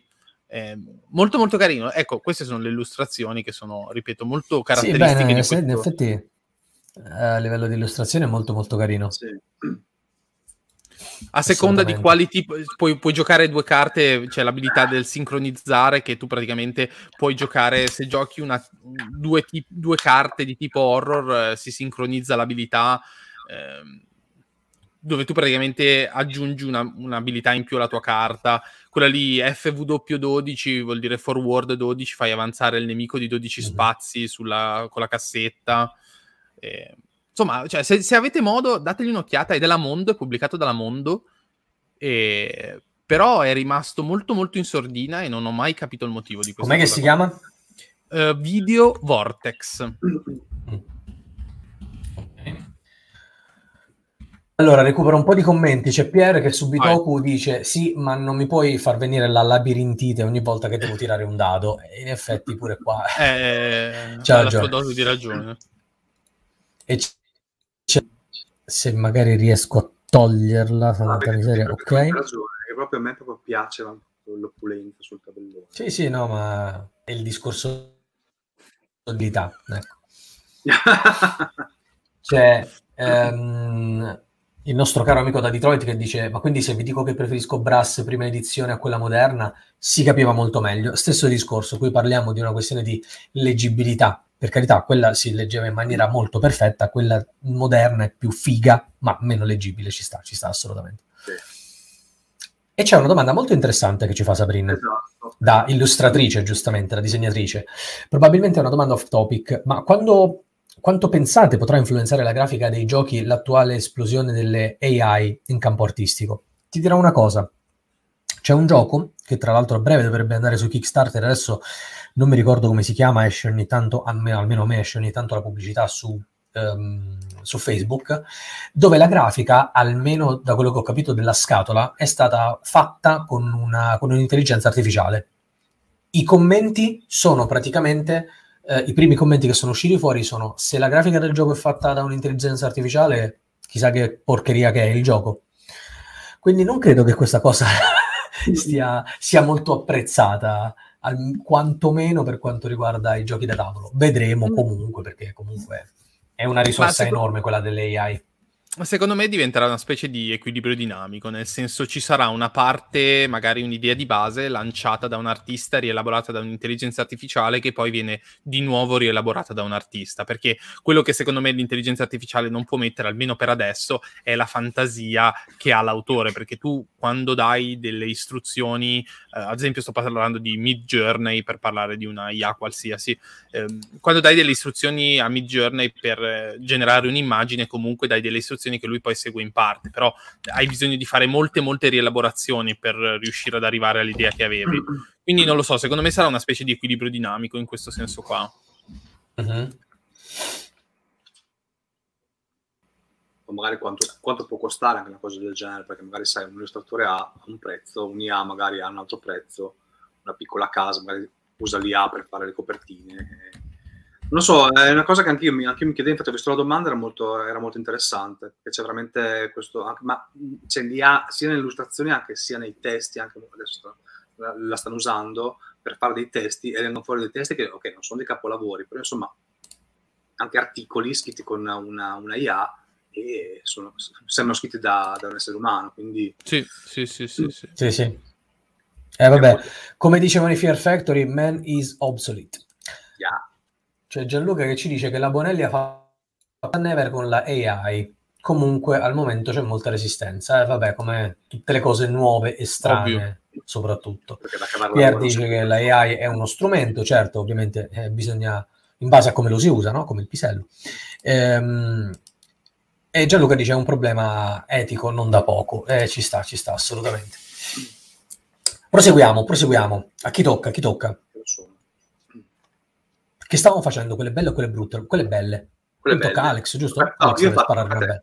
Fatto... Allora, tocca a me. Oh, ah. Devo sparare una bella. Allora, andiamo a, andiamo a, pescare una delle belle, perché poi voglio parlare anche di una delle brutte. Mm, mm, mm. Allora, no, eh, vabbè, adesso visto che c'è anche il diretto interessato, non posso non posso non, non, non parlare di questa meraviglia. Devo farlo, mi dispiace. Eccolo qua. Questo è un gioco semplice, ma con una grafica per me meravigliosa. Ha una presenza sul tavolo pazzesca. E il gioco è pure bello, tra l'altro. E sto parlando ovviamente di Tangarden. E qui tu hai un tabellone iniziale, a parte vabbè che già la scatola è allucinante, è bellissima. Tu hai un tabellone che parte bianco, orribile. Pier giustamente dice dopo ti faccio il bonifico. e, um, e, e, tu lo guardi tutto bianco e dici minchia che è sta porcheria poi, mentre giochi, mentre piazzi le tessere, mentre piazzi tutti questi elementi 3D, ti si crea un giardino meraviglioso e a me piace tantissimo giocarlo su Lazy Susi, che serve, quell'affare che serve per girare i, i piatti, per intenderci, no? E, e per vederlo capito tutto in 3D, figo, da ogni angolazione. Questo ha un colpo d'occhio veramente, veramente bellissimo. È uno dei più bei giochi che ho in collezione, veramente figo, figo, figo. E tra l'altro non vedo l'ora che arrivino le espansioni, perché aggiungono tantissima, tantissima roba. Questo poi è carino perché è un semplicissimo piazzamento tessere, però con delle meccaniche interessanti, molto, molto, molto carine. Molto bello, molto bello. E quindi ho fatto. Se riesco vi faccio vedere anche la, la cover box perché è veramente una meraviglia. Se ce l'ho, se me la sono salvata, ma forse sono stronzo e non l'ho fatto. Sì, c'era quella dell'espansione che aveva le linee blu tutte eh, in metallo, che era meravigliosa. Era. Sì. Eccola qua, la scatola. Cioè, guarda che meraviglia. Mm, eh, Veramente sì. bellissimo. Ci sono anche i panorami notturni che sono bellissimi, tra l'altro. Veramente, sì, veramente belli i fantasmi, Ghost, mi sa si chiamava l'espansione. Ciao Ale. Oh, Ciao, c'è Alessandro. E, ok, quindi vogliamo concludere con una cosa orribile? La chiudiamo qua, visto che abbiamo, siamo arrivati alle due ore. Vai. Ecco qua, tra l'altro, Sabrina che dice: Mamma mia, Dan Garden mi ha settato un livello di standard di bella grafica troppo alta. Eh, lo so, lo so. Andiamo no, con quelle brutte bruttissime. Con una cosa bella. Eh, Ognuno conclude come gli pare. Ok, ok. Mm? no, perché mi non parlarne. Vado io? Vado io. con quella brutta. Vai. Ok, vai tu, vai tu, vai tu. Allora, ce l'ho qua. Allora, questo è un classico. Aveva una, già una, una scatola brutta di suo e sono riusciti a farla ancora più brutta. E in tanti lo conoscono questo gioco. Concordia.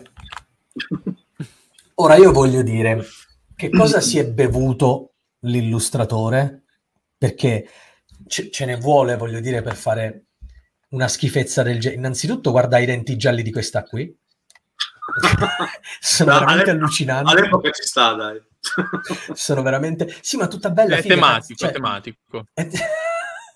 tema. Lui che non se la sta cagando di pezza perché sta guardando proprio da tutt'altra parte, se guardi gli occhi, non la sta cagando assolutamente. E poi, signori, ma sto piccione che problemi c'ha? sta cagando. Io non l'avevo mai visto. Si è rubato qualcosa a qualcuno e si sta palesemente andando a schiantare contro il palo. Questa scatola è veramente orribile per un gioco eccezionale, però, perché sì. Concordia è veramente un gioco bellissimo, veramente bellissimo. A parte la, la forma anche della scatola che è, è assurda. E poi c'è qui un, un soldato che sta passando la scopa. è, t- è, tipo, è, tipo, il classico poliziotto che è stato mandato a dirigere il traffico, no? Questo è un legionario che è stato mandato a pulire al mercato. O sta infilzando qualcuno che non si vede che è coperto da... Può essere. Improbabile. Può essere, può essere. Terrificante. Ok, ho, da- ho dato il mio. Io, io, io, concludo serio con uh, una cosa che ho già, ho già detto. Secondo me è il gioco più bello che ho in collezione a livello grafico, a livello di illustrazioni ed è purtroppo, è purtroppo per fortuna è Scythe. Scythe è un capolavoro, ragazzi. Cioè, ogni volta che lo guardo io mi fermo e lo guardo perché è veramente bellissimo. Cioè, Jakub, Jakub Rodassi. Jacopo Rosowski. Sì. Eh, ogni, eh, ogni, carta, ogni, ogni tessera, ogni plancia è un, è un, quadro che tu potresti cavargli le, le icone e, e, appenderlo da qualche parte perché è veramente meraviglioso. Cioè, questo è, mm, d'accordo, sì. me è, il, è il non plus ultra della, della, della, bellezza che ho in collezione. Perché boh, proprio bello, bello da vedere. Poi il gioco può piacere o non può piacere, non sono una questione di gusti, però a livello di bellezza, guarda che roba. Ogni carta ha l'illustrazione sua, che comunque c'entra anche col testo della carta, capito? È proprio eh, integrare sì. la, la, bellezza con, con, col tema, con, con tutto quanto. Ancora site, so, a parte qual, qualche American, ad esempio io in Trespass lo sta veramente adesso non superando, ma è lì lì, perché ancora secondo me le illustrazioni di questo sono ancora meravigliose. E, è la cosa più bella che ho in collezione. È veramente bello. Sì. la chiudo No, proprio. Ma che roba. Eh, Rispon- sì, no, le, le, immagini sono veramente eccezionali. Mm. Rispondo al, al, volo a Massimo Pandolfi che dice: eh, Se sputiamo su Concordia, eliminiamo il 70% delle produzioni degli ultimi ah. vent'anni. Attenzione, non sul gioco. Io sto sì, parlando sì, esatto. dell'illustrazione della scatola. Il gioco io lo adoro, ce l'ho in collezione e non lo darò mai via. Attenzione, stiamo parlando solo delle illustrazioni. Okay, e tra l'altro Miriam, Vai, dice anche ho, ho, lavorato come grafico e vi posso dire che la copertina di Concordia ha qualche problema di prospettiva. qualche.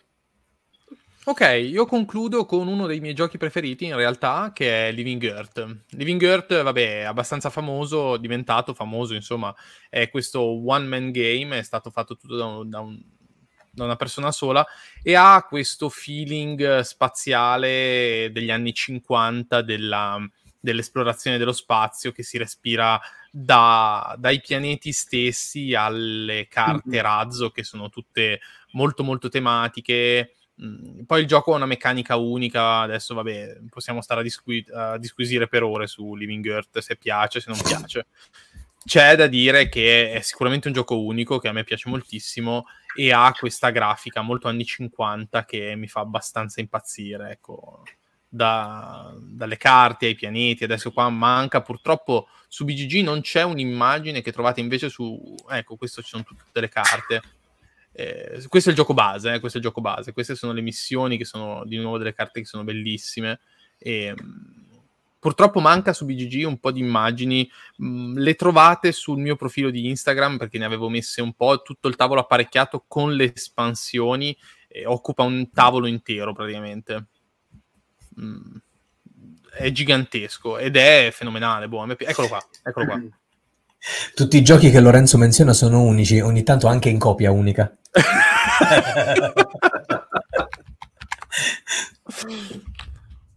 Vabbè, a me insomma, di, se... io questo gioco non, l'ho mai, non l'ho mai giocato, però una cosa che mi, mi, avrebbe, mi avrebbe infastidito molto è che tu per aprire devi spaccare la scatola. Devi tagliarla. Devi tagliare, devi, devi sì, tagliare sì, la sì. carta sulla scatola, quella è una cosa che mi... Ma io Ma seriamente? sono riuscito... Sono... Sì, sì, sì, sì. Perché è una scatola da scarpe adattata. Ottimo. Questo lo produce la Luminaris, che è un'azienda di casalinghi, che per sbaglio fa un gioco da tavolo. Infatti dice, questo era stampato da una lavanderia a gettoni. eh, ma è vero. È però, vero. però eh, si nota il fatto che anche un, qualcuno che stampa un gioco così, anche in un piccolo budget, può fare delle cose belle. Ad esempio, belle sì. No, questo qui a me piace moltissimo. Poi ripeto, e quegli olandesi io sono riuscito soltanto una volta... Sono, stato, sono, riuscito soltanto una volta a giocarlo con, non in solitario, l'ho giocato con mia moglie che è laureata in matematica e con un ragazzo che si sta laureando in ingegneria eh, aerospaziale a Torino. E è uscito vi, il sangue dalle orecchie. Vi dico solo che la regola che abbiamo aggiunto era di non avere calcolatrici al tavolo, né telefoni, né niente. A metà del gioco praticamente c'è stato un momento di panico totale, dove c'è stata una missione che... C'è qualcuno che ha rifatto i conti tre volte, praticamente c'era silenzio costante, ci si guardava negli occhi ogni tanto per dire vai. Mamma mia. Requisiti di sistema bassissimi. Questo qui è veramente bello. C'è Gianluca Torrente che dice eh, le illustrazioni di Sentinels of the Multiverse le ricordo come delle cose atroci, che adesso le andiamo subito a vedere, mentre tu cerchi um, c'è Sabrin che su Concordia dice Legionario Mocius Vileda e fa Frabax72 sulle illustrazioni di site e sulle carte incontro dice che sono poesia, vero? Sono veramente delle immagini bellissime. Beh, dai, questo ha ragione anche, non è ha ragione anche Pierre che dice, che dice alla fine cioè, è iniziato tutto quanto da lì, tutto quanto da Scythe. Che ha, sì, che Scythe è stato un gioco basato sulle immagini esatto. praticamente. E che sì, anche sì. se dopo standard eh, molte volte di qualità sì. che dopo molti sono, hanno provato a copiare. Sì, beh, in effetti è anche abbastanza bruttino. Eh. C'è mia moglie che mi sta facendo una foto, non capisco perché, però. o è un video, cosa diavolo stai facendo? Vabbè, niente. Digli che noi ce ne abbiamo un sacco di video. Signore, io vi devo fare, però prima che chiudiamo io vi devo far vedere una cosa. Allora, uno dei, mh, dei miei giochi preferiti, eh, ormai lo sanno un po' tutti, è Iedo. Ok? Iedo ha un tabellone che è incasinatissimo, ma mi piace da morire. E adesso ve lo faccio vedere ve lo faccio vedere al volo, che è questo qui, ma per un motivo ve lo faccio il tabellone. Questa tra l'altro è della nuova versione, ok? Se ci fate caso è parecchio incasinato, ma in realtà poi dal vivo è, è molto più chiaro, ma l'immagine mi piace veramente tantissimo, veramente un sacco. Ve lo sto facendo vedere per un motivo in particolare, perché in realtà vi voglio far vedere quella che è l'immagine del prototipo del gioco che avevano fatto gli autori, che è una cosa aberrante non si può guardare.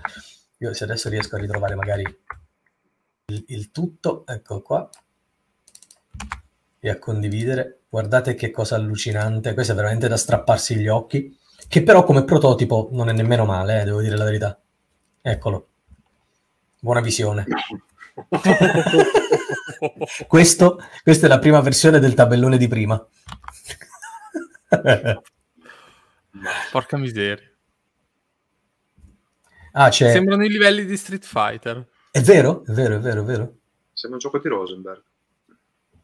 C'è Gianluca Torrente che al volo ci manda una nuova copertina di Concordia fatta da Mid Journey. Sono molto curioso. Sono molto, molto eh, curioso. Come la vediamo? Eh, credo che stia ancora elaborando. Ah, ok. Ispirato da Yokohama. Yokohama, Yokohama.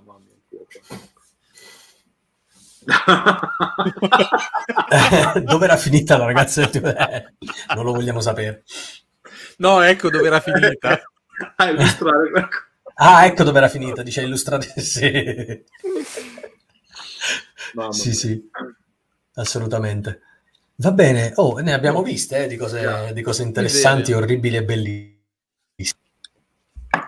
No. No, il link no, non lo vediamo, caro, vediamo, probabilmente no. perché lo passa come come spam potrebbe passarlo.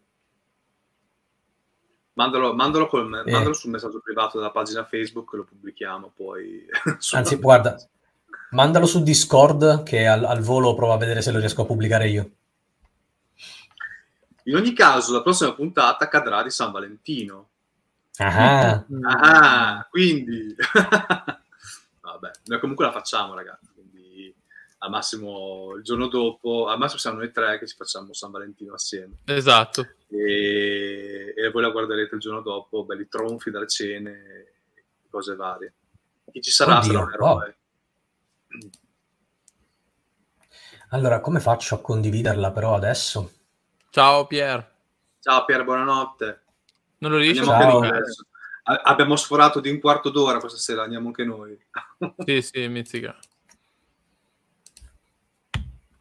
Allora, vediamo se così riesco a farvela vedere. Uh, aspetta.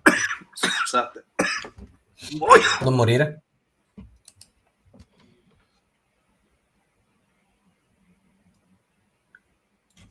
Aspetta, vediamo un po'.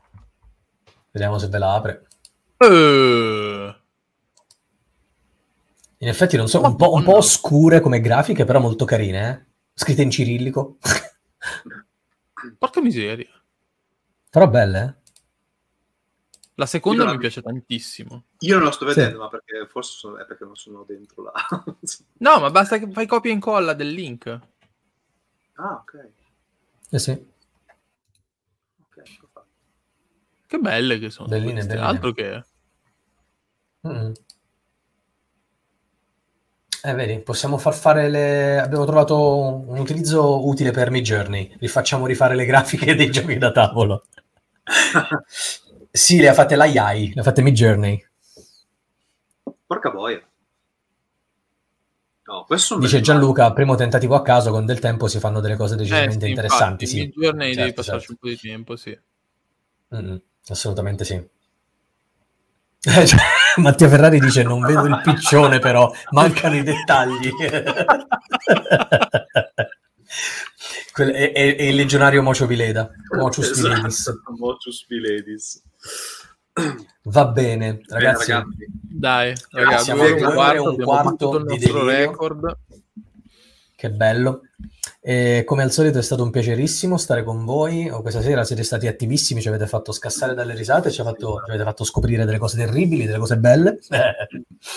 E abbiamo parlato veramente di tantissime tantissime cosine. E vi ricordo sempre di iscrivervi al canale di scaricare il podcast di, di- di fare cose di seguirci che è bello. E un salutone ai collegoni che sono qui su Alex e Lorenzo Salutone a e Flavio. grazie Flavio che è qui a loro della compagnia Uh, c'è Filippo Campana che è arrivato adesso dopo una partita Bravo. Underwater Cities. Va bene, sei Bravo, scusato, bravo, sei scusato. bravo.